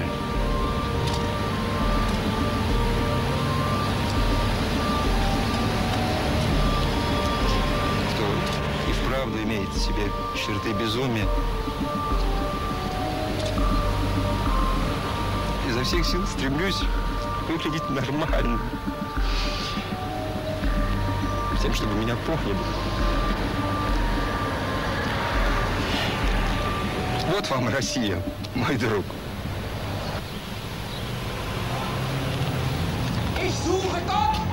A madman lit a lantern in the morning and ran to the marketplace crying, I am looking for God. I am looking for God. Ich suche Gott. Ich suche Gott. Suche Gott!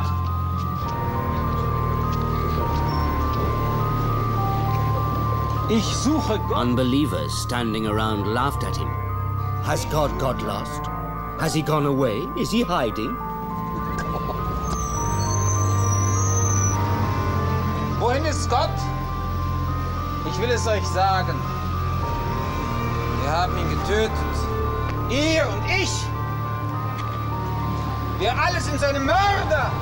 We have killed God. All of us are his murderers. How could we have done it? We have wiped away the horizon and unloosed the earth from the sun. Don't you feel how cold it's getting? Won't we have to light lanterns in the morning? There was a baffled silence. and then the madman smashed the lantern. I've come too soon. It's not time yet. The news of the death of God hasn't got here yet. The light of the stars needs time to reach the earth. Deeds need time before they can be seen and heard. Yet they have done it themselves. This is the great spectacle of 100 acts that will occupy Europe for the next 2 centuries. The most terrible, but also the most hopeful of all spectacles. Galileo said, the purpose of science is to determine how the heavens go. The purpose of religion is to determine how to go to heaven. So in other words, science is about natural law. It's about the laws of nature, while religion is about ethics, about how to go to heaven, how to be a good person, how to earn the favor of God. So you see, as long as you keep these two separate, there is no problem at all. The problem occurs when people from the natural sciences begin to pontificate about ethics, and when religious people begin to pontificate about natural law. That's where we get into trouble. Now, at the boundary of the two, the question arises, can you prove the existence of God? Well, first of all, let's be clear about this. There are two kinds of God. Einstein was very clear about this. Two kinds of God.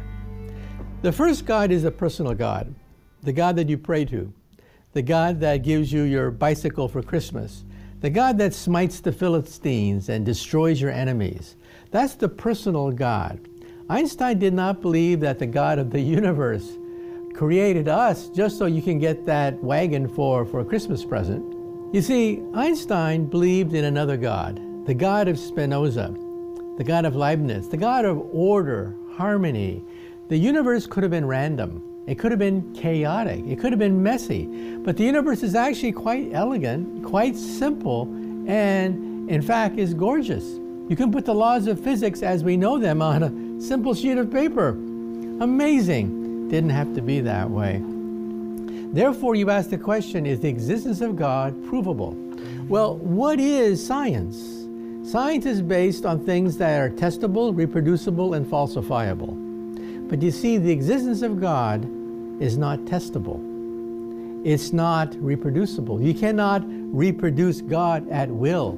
You cannot put an angel inside a box and demand that miracles take place. It doesn't work that way. That's why religion is based on faith, rather than things that are objectively testable, falsifiable, and reproducible. Now, that doesn't mean that God doesn't exist. I don't know. I don't know if God exists or not.